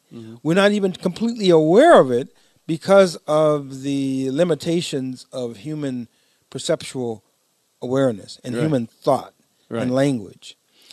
Um, but what has what that leads to, unfortunately, in the world, are people talking about things they don't understand, explaining it to other people who don't understand it, and then trying to make rules, laws, uh, true truisms out of this. How many levels away from this reality of the Tao? Yeah. 20 30 Yeah. 40 you know there- there's a, there's this old saw in psychology you know that if you say something to someone at the beginning of a of a row and then have them whisper to the next person and the next person the next person you know by the time you get to 20 people down the row yeah it's totally different Yeah, you know? telephone, yeah. yeah you know it has nothing to do with the reality of what was said now if if that happens with something that simple can you imagine on the level of the great Tao. Tao you know how how disconnected we are from reality. That's why I said you know we're, we're, we're insanity is kind of our yeah, the the way that we, we kind of exist. One of my another one of my favorite authors, uh, this famous um, British uh, Scottish psychiatrist R. D. Laing, Ronald David Laing.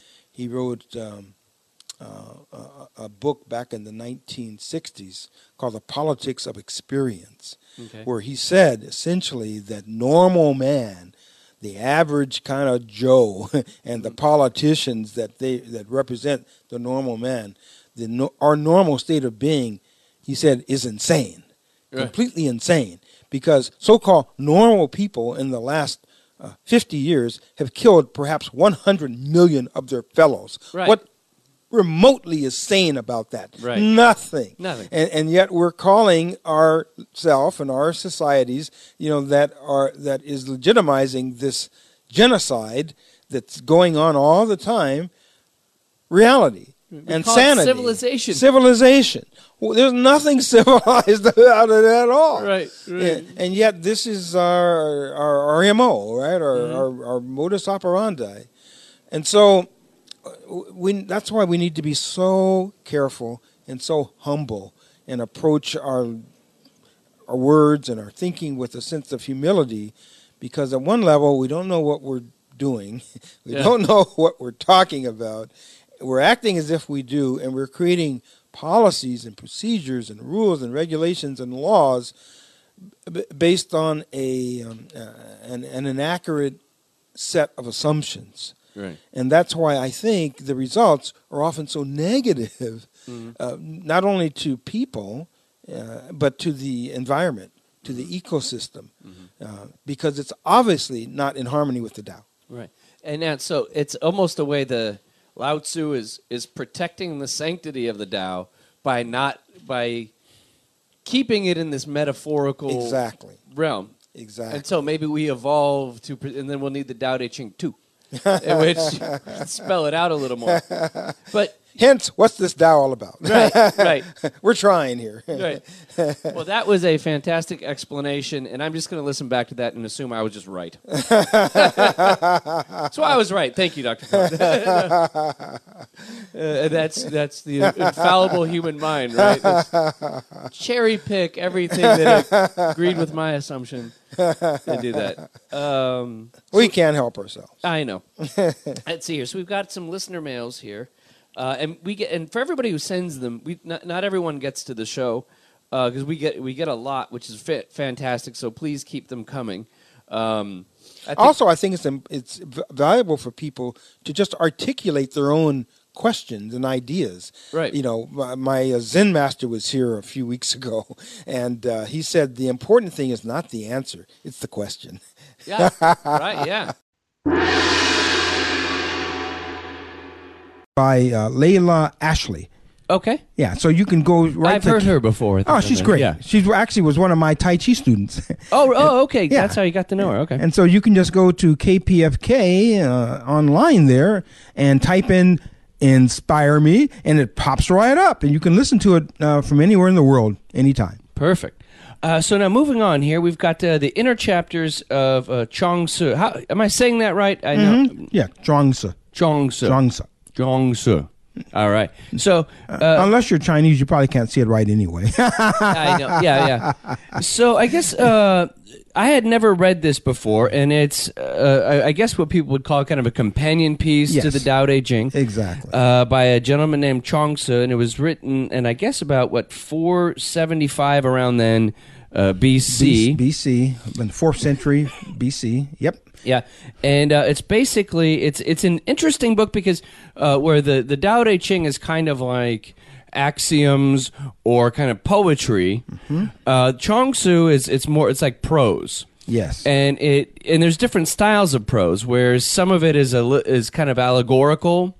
Some of it is just kind of almost like stories of animals. And uh, some things are kind of little historical takes on things. Yes. and what I really enjoyed about it, it's kind of Lao, Lao Tzu is uh, pointing at humorous things in the Tao Te Ching, but Chong Tzu is almost like the Mark Twain of Taoism. Like there's a lot of humor in it, and uh, I, I, I, I like that. I, I got halfway through it, and I kind of highlighted the things that I found remarkable or interesting in the book. And um, do you have any background on uh, Chong Tzu, uh, Dr. Carl, that people should know before getting to this? Or Well, like you said, uh, he was he was a, a later kind of scholar of, of the Tao, and uh, I think you know his works formed a a kind of a, a balance to some of the more Confucian w- ways of perceiving uh, daily life. You know, because like you said, you know, he, he uh, kind of had his tongue in his cheek a lot of the times, yet Yeah. he was very profound and wise, and uh, w- wanted to move us beyond, you know, uh, form and and being rigidly held to form as a way of existing in daily life and in structuring relationships. And what he was probably most famous for uh, are these so-called seven inner inner chapters. Yeah. Uh, you know, because there was there was more written uh, you know, at that period of time, but scholars say that the only thing we can really be sure that he himself wrote were just these seven so-called inner chapters. The rest may, you know, I don't know what you know, how much you know about Chinese scholarship, but it, it's strange. Yeah. it's very strange. It's not as rigidly eh, eh, eh, documented as no, Western. because sometimes somebody will write something really profound, but out of humility will say, "Oh, I didn't write this. Uh, Buddha wrote this. Yeah. Lao Tzu wrote this. Right. Chansa wrote this. Yeah. Not literal me." Well, why- You know? and then other times people will take things written by somebody else and put their own name on it. Right. so you have talk about yin and yang, you know. Right. But the, the the most famous part of Zhuangzi is his butterfly dream. Yeah, let me- yeah, let me I love the butterfly dream. You know where he said this. Once upon a time, I, Zhuangzi, dreamt I was a butterfly, fluttering hither and thither, to all intents and purposes a butterfly. I was conscious only of my happiness as a butterfly, unaware I was Zhuangzi. Suddenly, I soon I awakened, and there I was, verifiably myself again. Now, I do not know whether I was then a man dreaming I was a butterfly, or whether I am now a butterfly dreaming I am a man. Between a man and a butterfly, there is necessarily a distinction. The transition is called the transformation of material things. Hmm. That's awesome. So, what is existence? Is it what we perceive? Is what we're uh, and is how we are perceiving things accurate, or is it more a fantasy? Is it wishful thinking? Is it projection? Is it Maya? Right? Is it is it illusion? Yeah. Is is it a dream? Now, on the other hand, out of imagination and out of dreams have emerged everything that we have ever created.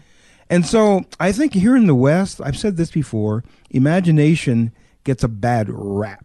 Mm-hmm. Yeah, and I think the most important thing that we as human beings have is our creative imagination because that allows us to dream and to vision things that have not been but could be Right. things that are actually in the process of becoming It's the potential. it's the potential. Hmm. And if you don't have that, then what do you have left? Karma. You hmm. just keep repeating the old patterns that you've been doing forever and ever and ever. So it's this imagination is the fertile ground in which many of it, if you apply the Te, the virtue in action, Yes. brings it into being. And Exactly. and lots of these things, even like a an abstract dream or something that touches you in these weird forms of conscious, change our everyday reality because then you have this weird idea that hits you and you meld it with something else, you know, the creative alchemy, and then suddenly now you have something in the world. But what began as almost a misfiring of brain synapses becomes present in the world one day, you know? Like Yes. I was in my uh, writers group. I do a writers group uh, every every every other week with a bunch of local writers, and one guy had this whole story, and the story was good. Uh, it didn't quite add up, and it was a little kind of wonky or off. And I knew this writer is a very precise writer, so I was wondering why. And he and then he just told me this was a dream I had and the whole thing and he just put it all down and so it made sense but you know there's that weird dream sense where there's a feeling a tone of something that makes sense or Yes. makes something climax or makes something feel whole even though literally they're not? Yes. like a tone like the like the end of 2001 a space odyssey hmm. isn't really a logical ending right but it's a satisfying something deep inside us Yes. is projected on the screen right there we all understand that Yes. putting into words you know like the Tao Yes. we don't quite Yes. have Yeah, we know this. What we just experienced was deep, and literally, it it is deep because it's very very layered. It's very measured. It's very nuanced. Yeah. just like life. Mm-hmm. Now, many people, of course, see things more black and white, this and that. You know, they're polarized. And don't see the subtleties, which of course leads to all sorts of problems. Right. Because then my reality is going to clash with your reality if they're contrasted that much. But if we are able to see the layers and experience that, you know, everybody, no matter how they seem, is breathing the same air. They have the same blood moving through their veins. Everybody basically wants to be accepted and loved and cared for and to experience happiness and pleasure.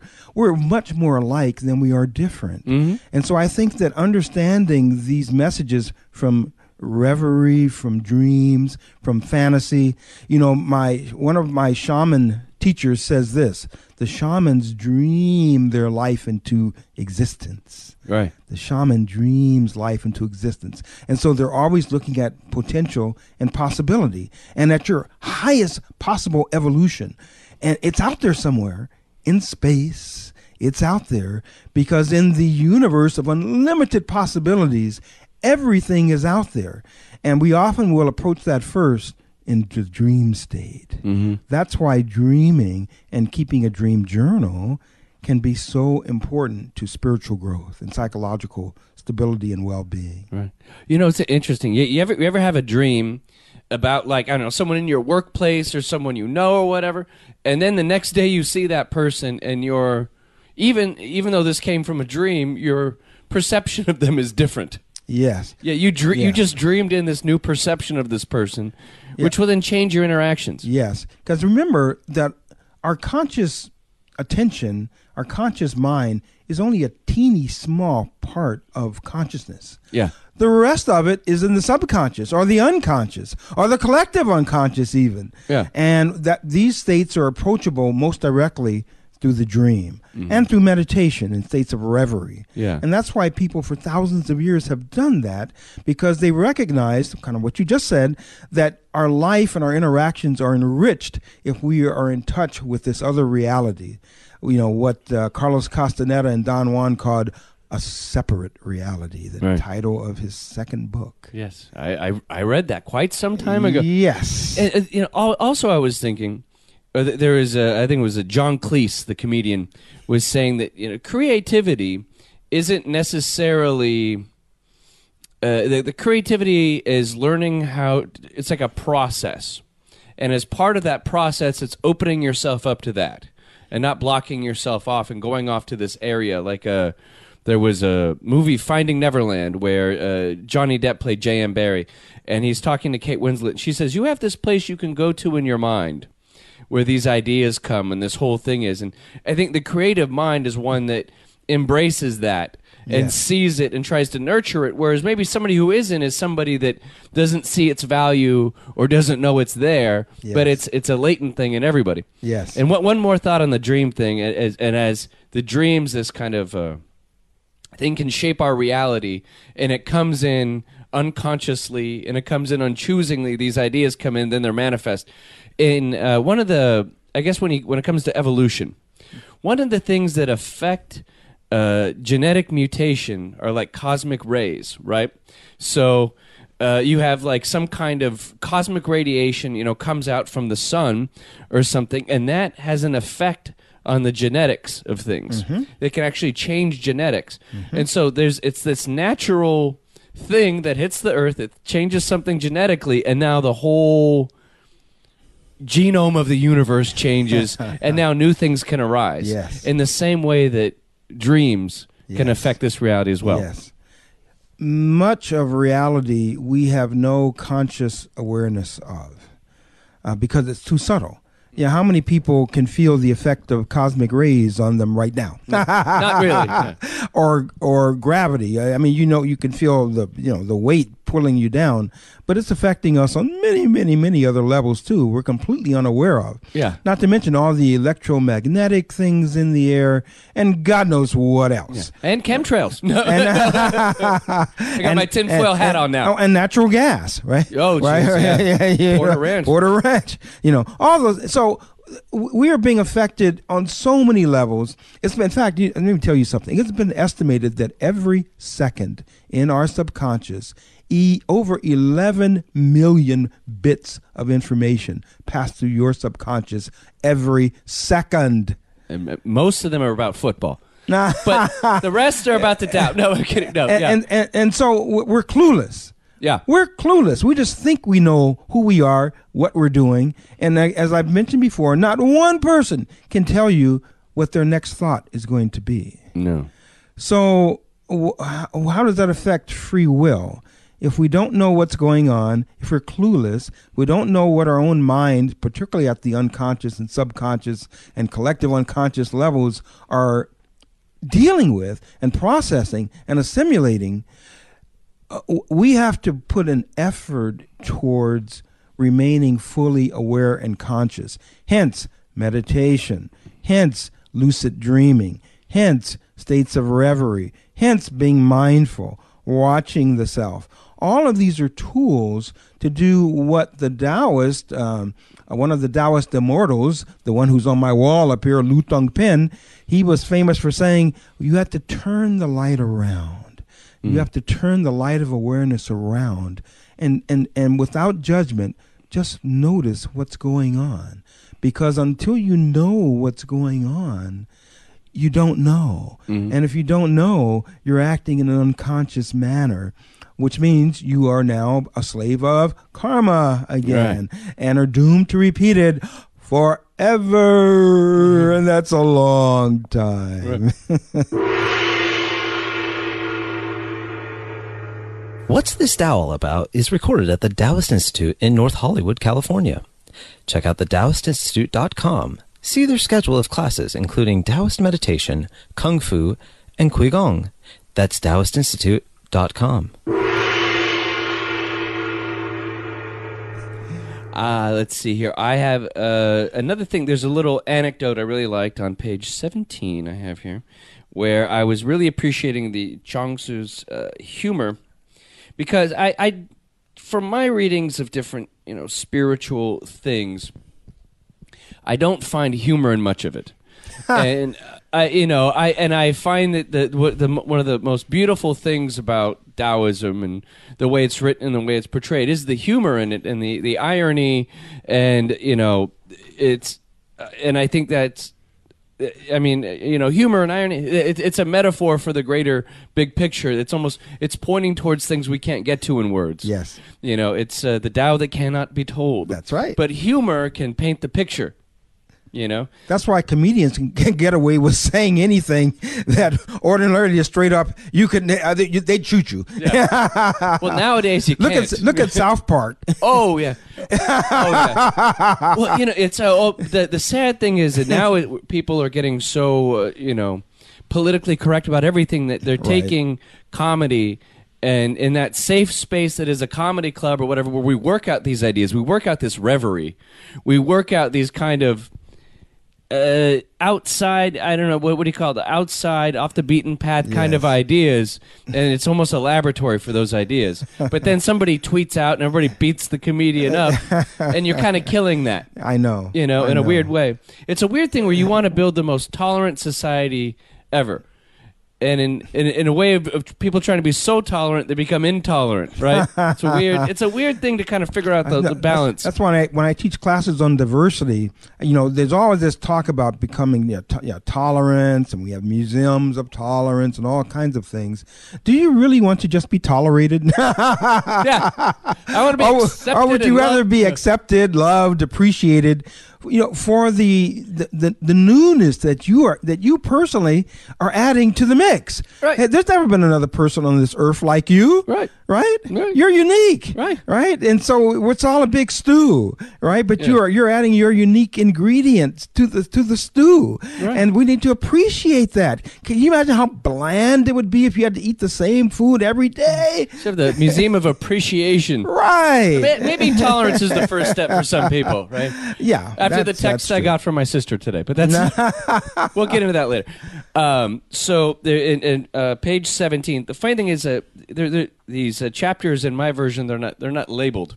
There's some stuff in Chinese which I assume is the labeling, but Hui Tzu said, I have a big ailanthus tree. Its trunk is so gnarled and full of knots that it is impossible to measure accurately. Its branches are too twisted and crooked for anyone to measure with a compass and square. It stands at the side of the road, but no carpenter would give it a second glance. Now, your words are as big and useless that no one wants to hear what you have to say. you know, it's just the words are just as big and useless as this tree that's knotted and gnarled. And I love the I love the visual. You know, it says like a a tree like that is kind of a metaphor for a man's thinking. I always think that. The, the interior of your car probably looks a lot like your mind, right? If if you have a big messy car that's everywhere, I'm sure your your thinking is the same, Yeah, right? That's why cleaning is such an important tool. Yeah. You know. Now, I for one love big gnarled trees. What looks more interesting than something which has grown right out of nature into this unusual beautiful curved carved twisting configuration Yeah. it catches your attention every time Right. you can't whereas just a regular tree you'll walk right by and not even know it's there Right. Yeah. right? It's just part of the landscape.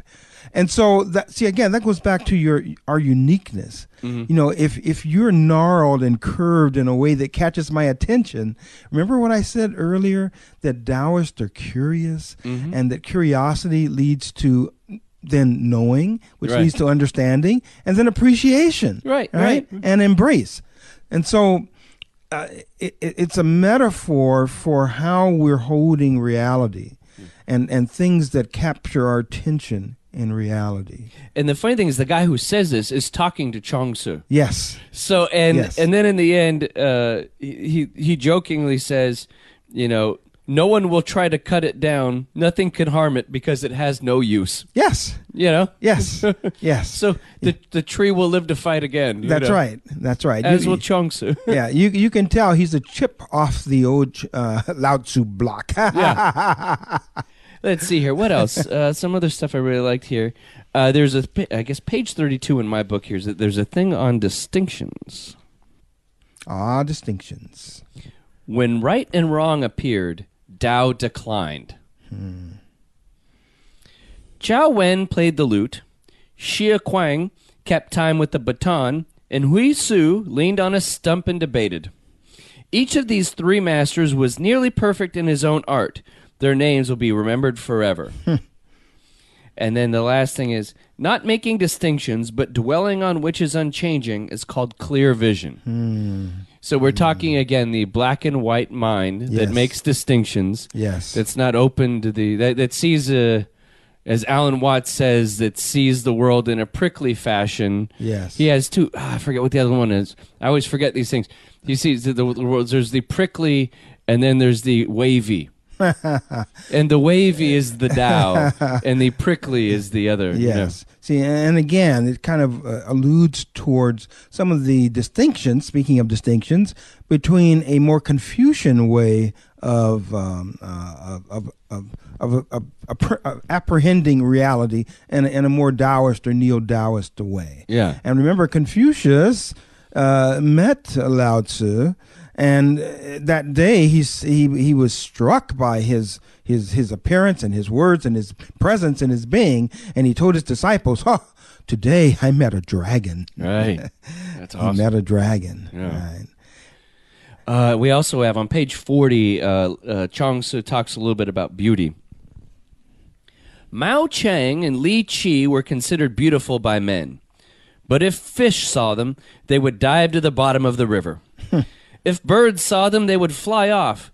If deer saw them, they would run away. Of these four, who recognizes real beauty?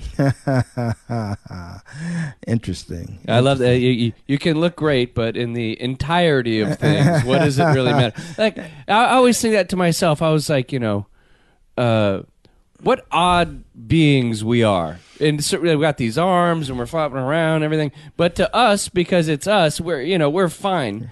But I'm sure we look like aliens to you know my dog. Right. You know. Right. And we don't know about the eye of the beholder. And human beings, we're funny looking critters. Yeah. You know, and look at your hand. Uh, what is like little, you know, you got five little worms kind of coming out and they wiggle and around and stuff, and you got this fuzzy stuff on top of your head, Yeah, and uh, some of us. uh, some of us, and I won't even go into our more internal anatomy and, Oh, and yeah. how ridiculous that is. You know, the, uh, the, uh, biological life, as efficient as it is in many respects, is very inefficient in other respects. You know, it has to consume, it has to take in energy, it has to process it, and then it has to excrete it. Right? Uh, is that the most efficient and effective way for something to exist in the universe? Well, it, it certainly has developed. You know, it, it's obviously meeting the adaptational needs of, of us as an organism, and all organisms in the universe are have to adapt to change. Mm-hmm. They ha- it has to have balance, homeostasis, and it has to have some way of feeding or nurturing itself. Our, ours just seems to be, you know, relying on food and water every day. It just seems to be kind of cumbersome, which is why the Taoist adepts, the Taoist immortals, what's their diet? Dew and air and air, Right. and air, and they ride the clouds, right, with the dragons, right, Right. and see, so that's a metaphor for becoming less attached to these biological realities so that one's spirit can soar at that dragon level, that level of transcendence and wisdom and evolution. as uh, Alan Watts said, uh, to to some they may just consider us tubes.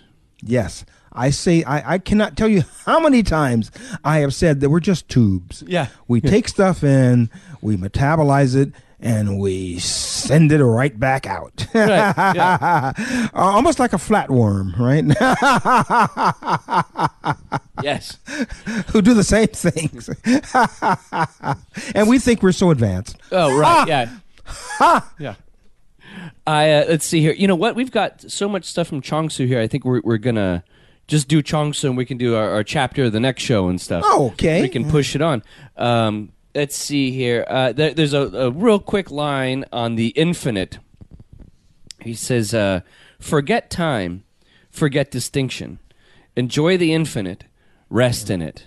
Hmm. And it's like there's a there's a song by the Chemical Brothers and the guy Noel Gallagher is called "Let Forever Be," hmm. and it's just just hmm. release yourself in the infinite. Because uh, you know if you if you if you look at things when you have a an atom, right? You could just keep keep splitting, right? You're gonna have a you're gonna have a nuclear blast, some splitting, but there just keeps it, things just keep getting smaller and smaller, and there's still things, Yes. right? It's Yes. things are inf- things are infinitely huge. You know, like the universe, or infinitely small. Yes. And so there's no real, uh, you know, up or down, left, right, blah blah blah blah blah. It, it, we are in this kind of infinite space. Yes. And th- there's such a power in that that to release oneself to it, to give yourself up to it is a, a, a beautiful sacrifice yourself to this infinite nurturing Yes. thing uh, is, is is beautiful, and to realize that in Zhuangzi, 400 years BC wa was on this. As above, so below. And as one of my favorite poets, E. E. Cummings, Hmm. said, Forever was never till now. Right? Oh yeah, yeah, yeah. that's Yeah, good. Right now. This is it. This moment. But this moment is informed by what's above and what's below. What's at that macrocosmic level, with, moving towards infinity, and in the other direction, also moving towards the infinitesimally small, the microcosmic level. And we, human beings, right here positioned between heaven and earth are said to represent the fulfillment and the manifestation of those two cosmic forces within infinity, within Ah. the infinite nature of reality. And that's why we being here right now is so important. Yeah. Because this is all there is. Right? This is all there is. All right. Past and future all bisect this moment in space and time, right here, right now. And waking up to this reality is what this Tao is all about. Nice. Uh, and I'm going to finish up with this last one. Uh, on page 55, the cook ding cuts up an ox. Which is another like I, this could seriously, if it wasn't so bloody, could be a Disney cartoon, like in Fantasia or something. Um, this is the the cook says, when I first began to cut up cut open oxen, I saw nothing but oxen. After three years of practicing, I no longer saw the ox as a whole. Now I now work with my spirit, not with my eyes. My senses stop functioning and my spirit takes over. Hmm. A hmm. good cook changes his knife once a year because he cuts, while a mediocre cook has to change his his every month because he hacks. Hmm. However, when I come to difficulty, I seize up the joint, I look carefully, keep open my eyes on what I'm doing, and work slowly. Well done, said the prince, I guess who was talking to him. From the words of my cook, I have learned the secret of growth. Yes, I love it. I love it. Yeah, that's why again, being using discernment to see at any given moment what is the most auspicious um, way to approach our existence, our relationships, our work, our play. Uh, if we're precise, we don't waste a lot of energy. If we're imprecise, if we just hack at it, we, we make a lot of errors and we create a lot of debris. Yeah. There's a big mess. And and you rub other people the wrong way mm-hmm. because you've clashed with their perception of reality. But if you were precise and more using again your powers of discernment, which means you have to slow down and notice and just allow your impressions to come to you rather than trying to force your reality on the external world. Uh, you're, you're, when, when we live out of that perspective, our life is so much easier. That is the watercourse way. To Wu use- Wei, That's yeah. Wu Wei. Right. Where you- without uh, acting without action, effortless action. Part 9 Taoism and God. What's this Tao all about? What's this dao all about? in the the Western concept of God, right? You have, you know, it's a, a, a person in charge of everything, created everything, is the mind that brought everything into existence, and he's a he's a kind of a particular fellow that wants you to behave in certain ways, and he had, you know, he a fel- always a man, huh? Oh, oh well. it always says he, right? Right, right, and uh, and and, and that, that's kind of the the concept of the Western God. You know, it's Allah or you know the the Old Testament God or the you know New Testament God, and I I don't see. Uh, how does that play into Taoism? Is there a Taoist concept of God? Well, I say, you know, that's a that's a great question. Well, what is God? What is the Tao? Well, usually the Tao and maybe God too is interpreted as being something that's vast, something that's infinite, something that has no beginning and no end, something that's eternal, without limitation, the source of all creation uh, that that's often how people think of as the Tao, and that's starting to sound an awful lot like God, isn't it? Mhm. Yeah, yeah. yeah. So even if the traditional, certainly philosophical Taoists don't posit uh, a, a, a man with a beard sitting in, in a throne somewhere, yeah. which they don't. yeah. They don't posit that, but they do posit that there certainly is this energy, this consciousness, this thing that we can't put a word on. So, for lack of a better term, they call it the Tao. Right. You know, that encompasses many of the attributes that I think many cultures would ascribe to the notion of God. Right, right. So, is there a, a a God, or is there this nameless, eternal, formless thing that is known that, for lack of a better term, we we we just refer to as the as the Tao? You know, the Tao sees all things as part of itself. It's beyond distinctions. That's something that we do. You Yeah. know, we make uh, distinctions. The Tao doesn't. and Uh, I guess the Western kind of concept of God does make kind of distinctions. Mm-hmm. You know, it sees it as separate from itself. You know, it's something to attain, something to, you know, uh, you know, through good deeds or something. You you die and then you uh, ascend to heaven and sit Yeah. in, on the throne, neck, the right hand of God, left hand of God. You sit somewhere. You Right. You're- you you will Yeah, be yeah. sitting. Yeah, yeah, regardless yeah, of yeah, yeah. Yeah, and, and and it's not now; it's later. You know, it's Yeah. after this existence. And that was a thing. It was in the the thing in the the Tao of Pooh. I remember, and in the Tao of Pooh, Benjamin Hoff writes that in the Western civilization, we're, we're looking for the great reward. Mm-hmm. Eventually, I will make this money and I will find success. Mm-hmm. I will find favor with an eternal God that will then bring me into heaven, and then I'll be happy. It's this down the road thing. Mm-hmm. Right. Whereas the Tao, it's boom right here, It's right now. right now. See, it's not a separate experience. Yeah. Because the Tao posits that beyond separation exist eternity and infinity. It, it's already here. Eh, And once we transcend the aspects of ourselves that prevent us from being one with that, then we will be there too. Right. We'll be there too. It was like the Aldous Huxley, The Doors of Perception. Yes. Right. You know what, Yes. what? What did the full line when? Uh, w- w- so you- oh darn it! You do something, and then once you once you break down the doors of perception, all is infinite. Yes. You yes. know when. It's, it's what I call a timeless state of grace. Mm-hmm. You know, this state of beingness itself.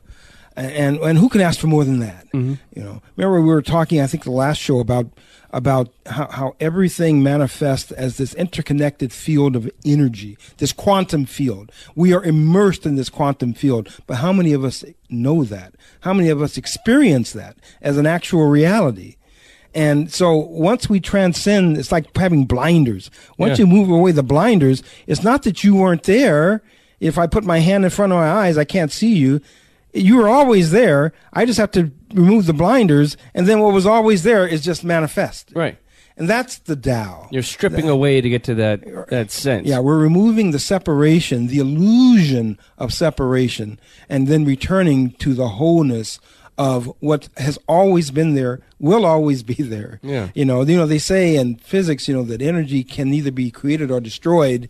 It's eternal, it's infinite. It just changes form. Mm-hmm. It changes shape. Much like the worm to the bird we were talking earlier about the indifferent universe. The worm becomes internalized by the becomes bird. food, and then the droppings actually nurture new life, right? yeah. Well, we were talking in between shows. We were talking about something about how uh, about how manure. to grow how to grow a garden, right? manure. You need manure. Yeah, And so waste becomes the source of new life. Right. Isn't that a miracle? The waste begets non-waste. Yes. Yeah. Right. Talk about returning to the source. Right. You see, it makes perfect sense. Yes. It really does. Yeah. You know, it it- so it's it's a matter of altering our own perception to be more inclusive, Mm-hmm. because most people's perception is very much like a horse, you know, with blinders on, and we only see what's right in front of us, Yeah. and what we, and even that we we're comparing what we see right in front of us to what we've seen in the past, and we're making associations, and then creating a label and putting on what's right in front of us. right. Yeah. now, uh, in in uh, the in the Western mind, you have the idea of heaven. Once you know, if I if I act according to God's law, if I accept, I have faith, uh, then eventually I will have this kind of eternal state of you know bliss after in heaven, and you know playing the harp and hanging out and everything. so I get my mansion, as Ricky Gervais says. Uh, so or that- maybe even some virgins. yeah, hey, depending on which God. hey, why not, right? Uh, so, th- so that's what now the, the Tao Te Ching, uh, Taoism doesn't really have that kind of afterlife promise or anything like that. No, no. Remember, this field of energy. Remember, it can only change shape. You can't. You can't. You can't kill it. Yeah, There's no way to kill anything, really. It can only change form, and then, like the droppings, it's going to become some other form Right. uh, later.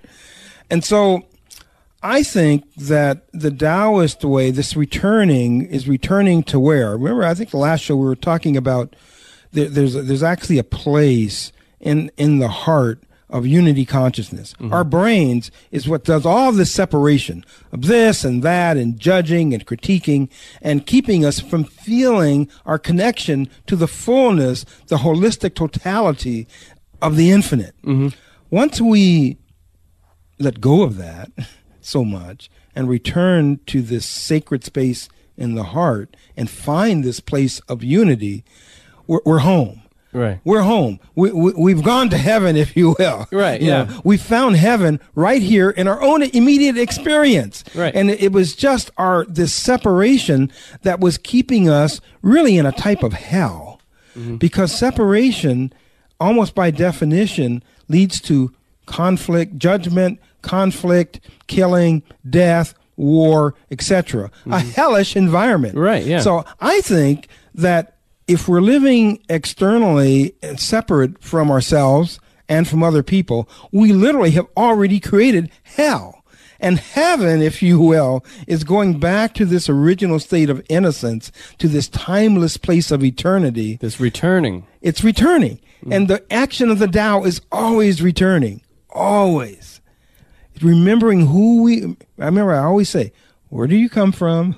Who are you? Where, are you- why are you here? And where are you going? Yes. And, and, and that's a remembering process. It's not something that you have to create so much. You have to let go of the obstacles that keep you from being in touch with your own inner nature. Mm-hmm. And then what's internal and what's external, crossing that bridge to bring what's internal into external existence so that we're living our dream. Right. We're, we're living this internal reality of who we are in the external world. The moment you do that, you are in the flow. You are surfing the cosmic wave. you are in the Tao. Right. And you are in the now. And it's beautiful.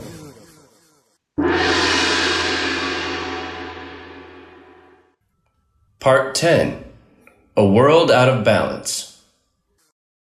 See, Joe, so you wanted to talk a little bit about on this show before we get to the Tao Te Ching, a little more on yin and yang. We left we left some some material on the table last time. I think it's such a, uh huge concept.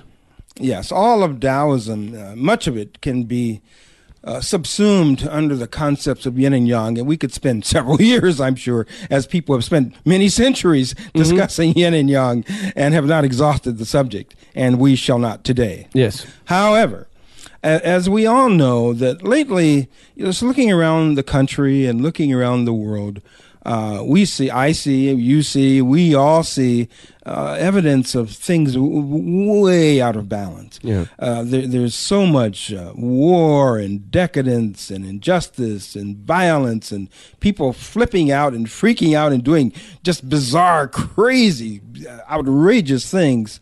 Uh, wh- where is all that uh, coming from? And where's the balance in all of that? Yeah. Uh, obviously, we're far from being balanced on many, many levels. Now, now, now, Dr. Carl, would, would you say it was funny? I was having a, a there was a conversation I was having with somebody who had listened to uh, this show, and one of his I don't know what he one of his criticisms of Taoism. Maybe you can en- enlighten me on this, or maybe it's part it wraps into Yin and Yang well, is that there's a certain part of the human which is you know the, how we evolved. And there's parts of us that are still a bit violent savage.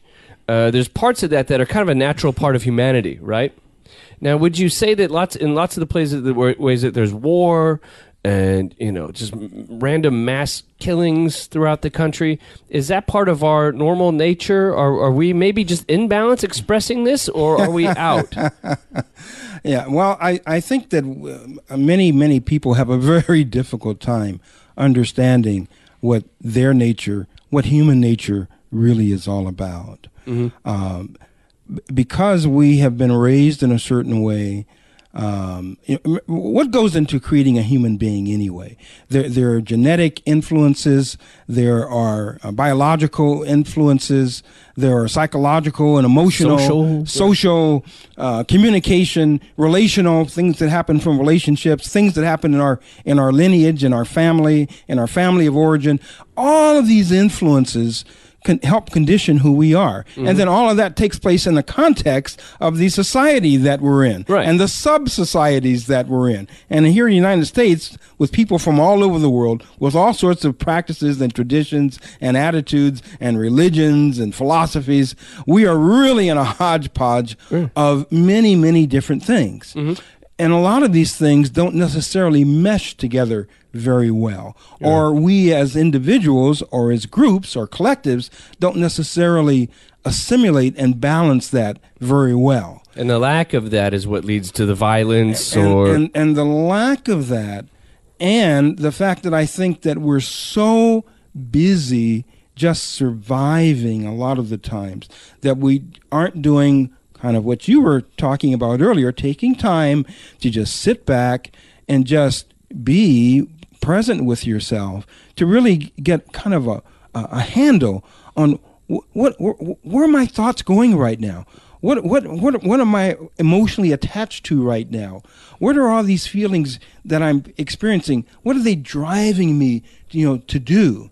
Now, you, of course, being a nice, uh, well balanced, mentally healthy individual, Uh, uh. when, Ask my wife. you know, when, when even when you get off kilter a little bit, your your natural or unnatural tendency is not to go out and uh, uh, put a knife in someone No. or pick up a gun and go into a school and start shooting people. No, no. But there are other people not quite as balanced as you. Uh, see, th- they don't have a filter between their raw, primitive thoughts and emotions and their behavior. Right. And so they just they'll just act this stuff out. Right. And so, if there's a concept of sin, which of course is, I think, in every spiritual or religious path, sin is uh, harming others. It- It's really being not uh, kind and, and not and, and not uh, nurturing in your uh, personal and social and behavioral interactions with others, but being violent and uh, crude in those relationships.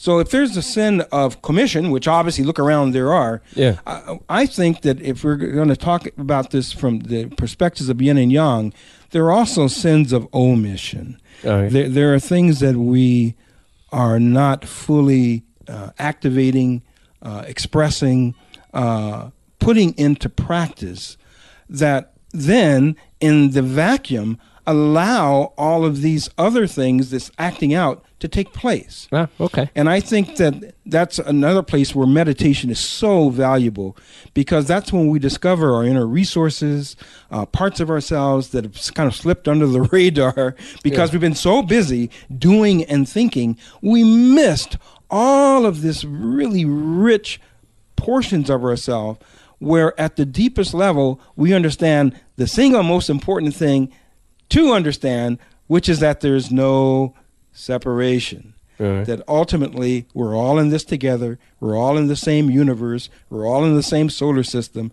We're all in on the same planet Earth, breathing the same air, experiencing the same thoughts, emotions, feelings, and yet we have we've created artificially so many things that divide us along ethnic, racial, political, uh, economic uh, lines, and so there's always another. And whenever when we see other individuals as the other and don't see our common humanity, then it becomes very, very easy To to, begin to Act out violently act or out violently to deg- to want to degrade something that we see as separate from ourselves, Mm-hmm. and that to me is uh, socially and economically and politically our major problem. Mm. This division into and demonizing of the other, when actually we're so much more alike than Yeah. different. yes, definitely. We really are. Yeah, definitely. Yeah. At a deep, at every level, physiologically, you know, we all have the same type of brain waves. You know, our our minds and bodies and emotional processing apparatus all works pretty much the same. But it's what we're doing with that that uh, separates and challenges us.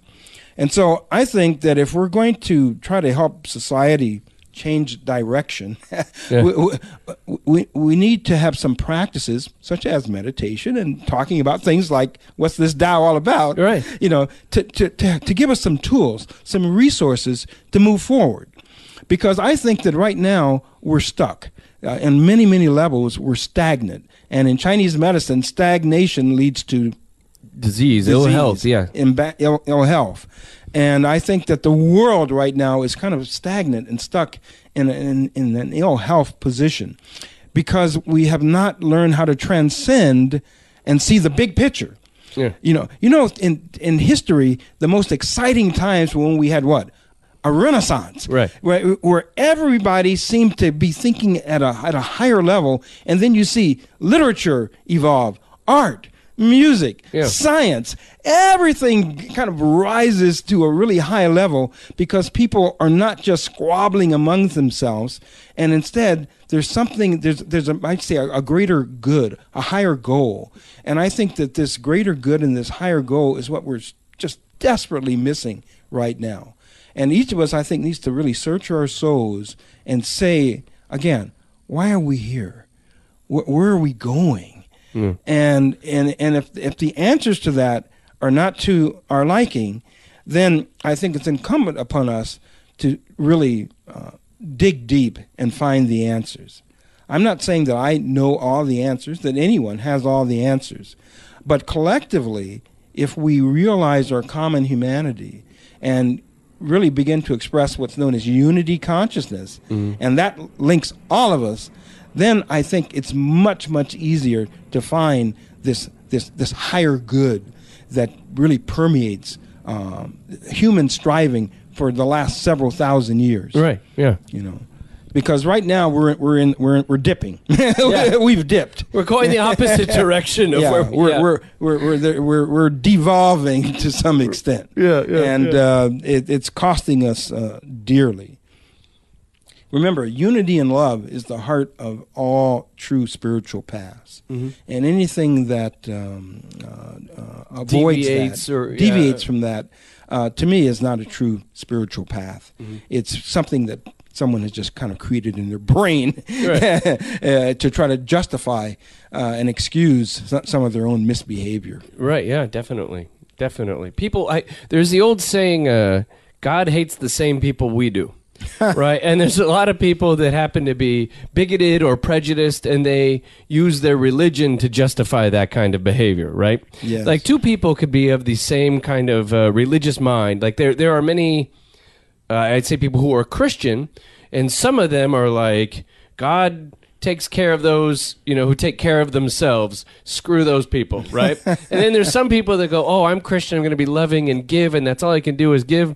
You know what I'm saying? There's, there, you know what I'm saying? There's some people their their their idea of of. of Christ is a warrior, and I'm going to run out there with my submachine gun.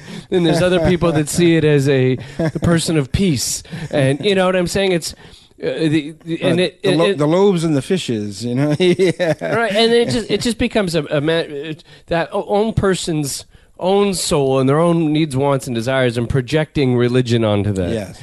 Instead of following maybe the, the truth of it, or Yeah, unity, unity consciousness, uh, as as embodied and emboldened with love, is what uh, is is the true path in in in all uh, authentic spiritual traditions. And if we deviate from that, we've deviated. right? Oh, We've deviated, and there's a lot of deviants in this world Yes. right now. there are plenty. and and so uh, I think the purpose of these podcasts is to remind ourselves and to remind our listeners that uh, you know we, we each of us at some level we already know. We know. But we have to find what we know because it's easy to miss. Right. you know because we get we, we're too busy. We're so busy doing and acting and thinking and uh, the media of course is, is notorious Yes. for conditioning us to believe that oh I, I need to get this and i need to have that you know and so we're either being kind of motivated to buy something or we're being distracted from uh, really gr- greater teachings and knowings that we c- really could be doing as i often tell people "Wh- why are you here I- Is it just to um, make money and pay your bills? Is that why you're here? I, I think not. It's funny. I, think not. I, I I work in advertising, you know, during my no, normal uh, life, and it, it's so funny because the things that you read, because you read a lot of books on uh, manipulation and trying to get you know get people to buy something, get people to get turned on to a product, all these things, and I, I almost kind of call it the dark arts. because it's not uh, you know it's the, the the manipulation techniques and stuff that people use through advertising and I and I'm coming to the point where I'm not necessarily proud of knowing these things Yeah. And one of the things that I would hope that many of our listeners would be able to achieve is that that that ability to discern, Mm-hmm. you know, to be able to see what's being done to you, because if you if you can see, you know, the the, the, man behind behind the curtain, Yes. so to speak, There is a man behind the curtain. and and that the emperor really does not have any clothes on. Oh, he has none. uh, then it's much more difficult for you to be manipulated that way, and to have your uh, essentially have your mind, your will controlled by external forces that only really care about getting your money And the Tao and your vote. I yeah, and I think the Tao calls people. Uh, I, I think. Sorry, I'm adjusting my thing. I think that the Tao calls people to find this inert power, yes. and and, and tries Yes. to point them to to this uh, inert power, which I think uh, the the stronger you become, the more resistant you are to uh, forces out there that are trying to manipulate you Yes. uh, the, the the more that you can see that you you can uh, distinguish the wheat from the chaff of life. Yes. Right, and then there's the you know the chaff, but there's also w- w- once you understand uh, and strengthen that, then you can fully embrace the good, appreciate it more, and accentuate it. Right, in in, in your own life, it's not just avoiding the bad; it's amplifying the good. Absolutely. and Absolutely, and, and it's it's hearing that inner voice that each of us has. Uh, again, wh- wh- who are you really, and and and what are- what are you going to do with this knowing, this getting in touch with who you are? Where are you going to take that? What are you going to ultimately create? Yeah. You know, e- each human being has within them the capability to be one with the Tao, part of the creative process. Mm-hmm. And to the extent that, remember, I talked about we need a, a new renaissance? Yeah. Well, if everybody was in, into finding their own creative essence and expressing that, voila, it would be here. Right. It Oh, would yeah. be here. it would just manifest. Boom. Yeah. Uh, but if you're being uh, manipulated, dominated, uh, controlled, sold products, if, if if that's what your uh, existence is about, uh, there's no creat- there's no room, there's no space, you know, for any creativity there. Yeah. There's no place for you to be fully present here in the moment. Uh, you're, you're too busy uh, being distracted or being uh, seduced to either spend your money or vote for someone Yeah. who's then going to take your money and spend it. so you know the Tao the Tao calls somebody to be that rebel in a way, and not necessarily a rebel that's here to uh, upturn society, possibly maybe upturn society, but one that's it's there to, to to see it for what it is, and to have that clarity through building that inner strength Yes. and uh, you know ability to see that. Um, I'm going to say here we are getting a little late in this show because we've hit on some wonderful things to get to today's chapter of the Tao Te Ching. So what we can do is next show we could do a double feature. We could do two chapters, one show next week, and cue the music. On what's this Tao all about? Thank you. Part 11 Waking Up. Ah, yes. Yet another interesting chapter. You know, they're all interesting. you know, but some of them I think have particular relevance to um, to what we're discussing right now. This is one of the shortest chapters, in fact, of the Tao Te Ching, Huh? and has uh, one of the most um, uh, prevalent uh, quotations ever from the Tao Te Ching Oh, nice. uh, which is the very first two lines. Everybody has heard this. Knowing others is wisdom. Knowing the self is enlightenment. Mm. Mastering others requires force.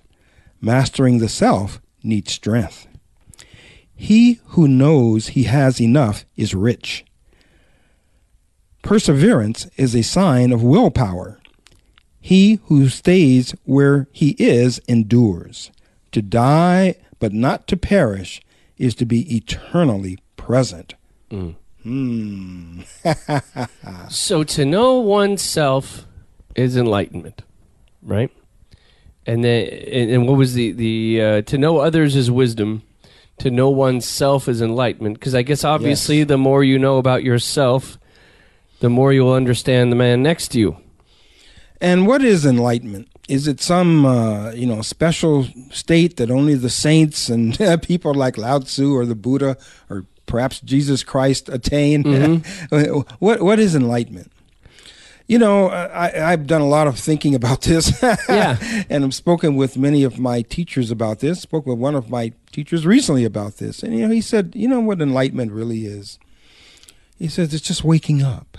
Mm. It's just waking up. Isn't that what the the, Bu- the Buddha was the guy who, who woke up? Yeah. Yeah, the man, the enlightened one, the awakened one is Yeah. what the, the Buddha actually means. It's a, it's a it's a person who just woke up out of our collective dream one day, and and we we- we've been talking about all the things that keep us uh, in in in a trance state. The smartphones, the television, you know, our our electronic and digital d- devices have a way of kind of seducing d- seducing us into kind of a trance state. Uh, the And it- media in yeah. general uh, is uh, trying to entrance us to either uh, buy something or vote for someone. Yeah, yeah. you know, uh, all things that may have absolutely little or nothing to do with who we are and our own individual creative unfolding. So a person who awakes simultaneously, I think, does two things. One, they see all the shackles. They they instantly see all the ways that there have been attempting to be dominated, domineering, controlled, controlling. you Or know, ways in- that they've shackled Right, themselves. too, exactly. yeah. They see it from both sides. Yeah. How they've shackled themselves, how they've allowed themselves to be shackled, how they put themselves in a prison. But now, guess what? They found that they had the key in their pocket all along. right. Yeah. Yeah. Yeah. and, and and being uh, uh, uh, awakening is just understanding that, reaching for the key and opening the cage and walking out. Right. Yeah. And then looking around and seeing all these other people, millions of them walking around in their own cage. Yeah. And going, friends, friends, here. A, have you noticed that you're in a cage? And B, guess where? Guess who has the key? You It's do. You do. Yeah. Wake up. Right. Wake up. Right. And so, all people who awaken, then their mission is to help others uh, do the same thing. It's like the, was the Bodhisattva Yes. was the guy on the uh, trail. Yes, in fact, right behind you is a a picture of Kuan Yin, the Bohus, Bodhisattva of compassion and mercy uh, in uh, Buddhism, as a matter of fact. Ah. was it Mila? Was it Milarepa that was the Hmm? was previously a kind of debaucherous human being, and then kind of be woke up, and then spent uh, the whole life trying to help others? Was Yes. that uh, Milarepa? Yes.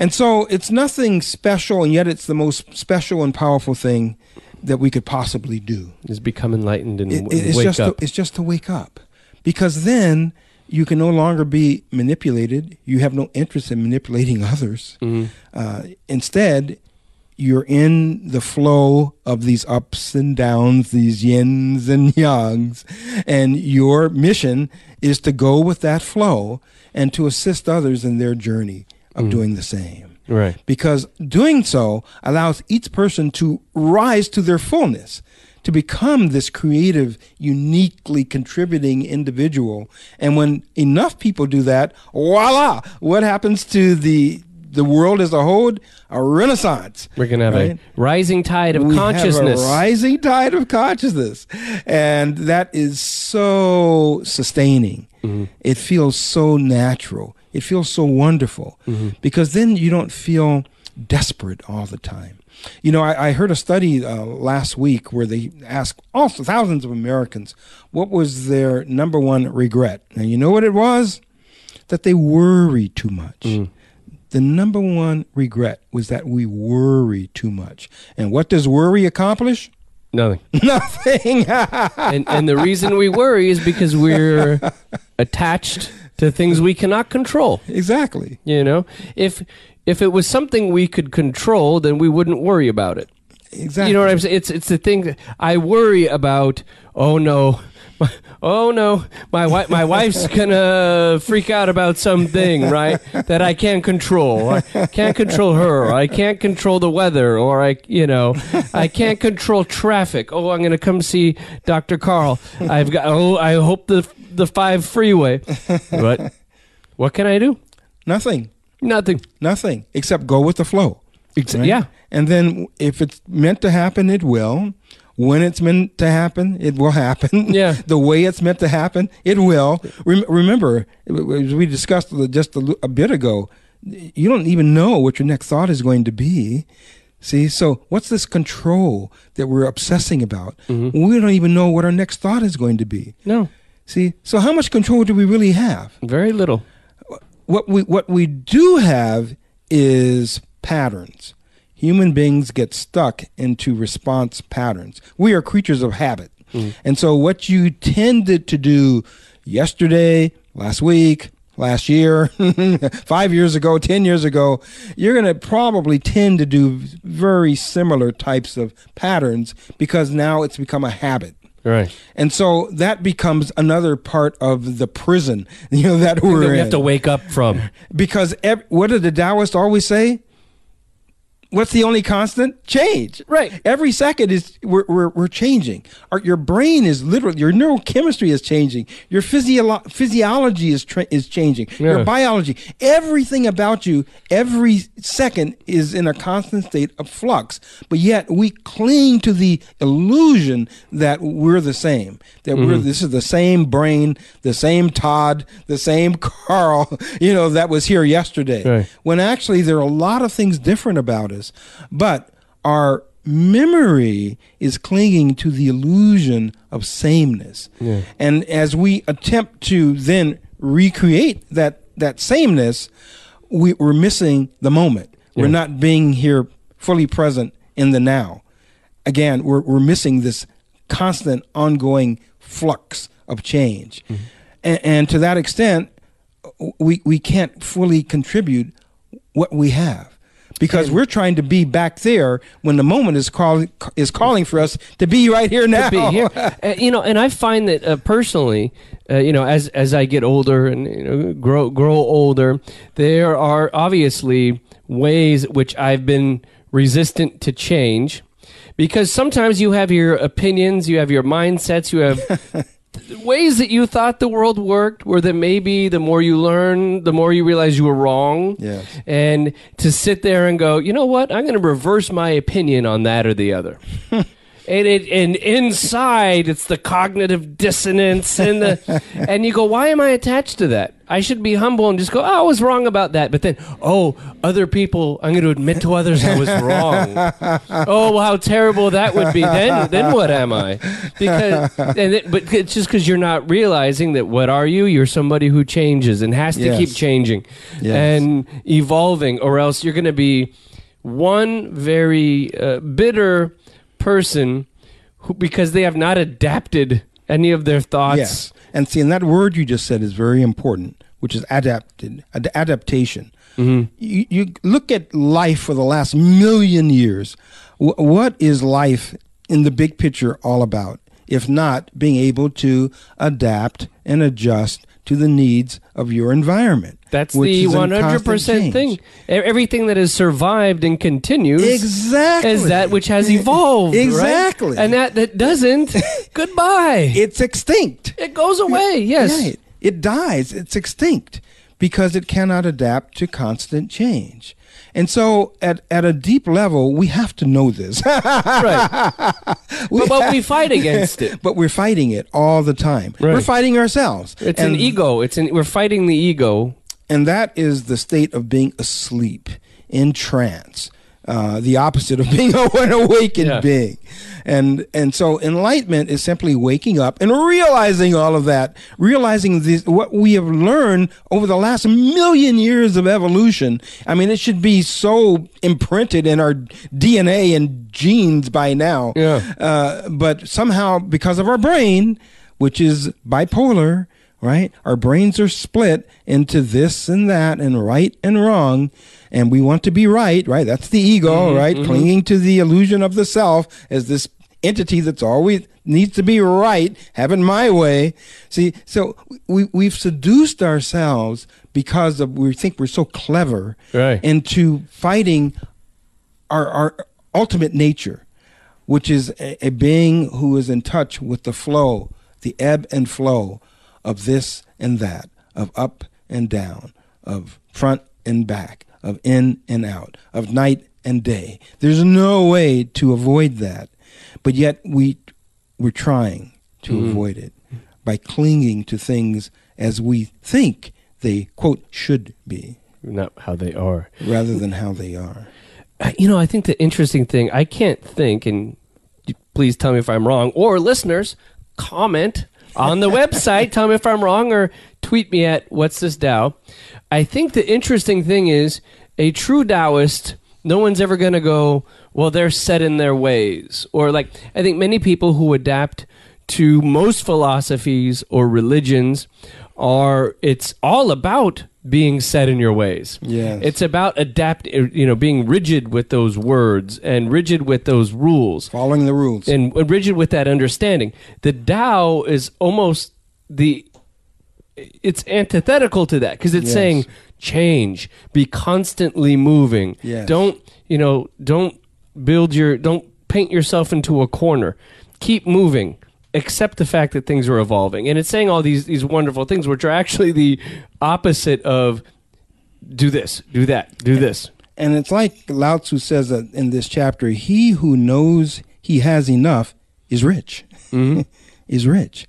Because it's, I remember, I think in one of our early shows, I said, you know, remember when you were making uh, $5,000 a year, you were fine. Uh, you know, you you knows what's enough. Right. Right. And then when you made 10, and when you made 20, and 30, and 50, and 100, whatever, you know, uh, it, but yet now, if you only made $5,000 a year, you'd be, I'd be running around like my hair's on fire. I'd be robbing a liquor store right.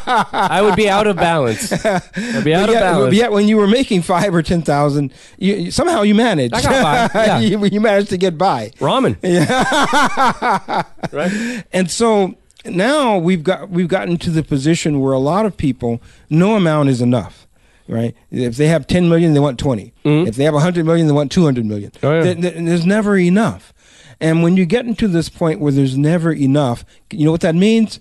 You're never satisfied. Right, And if right. you're never satisfied, then you you are in a constant state of disequilibrium. Yeah. There's no harmony in you. Right. And if there's no harmony, one of the unfortunate things that we as human beings often attempt to do is to take what's bad or out of balance inside of us and then project it onto the world and to other people. Mm-hmm. And so then we see this disharmony everywhere. And then what do we try to do?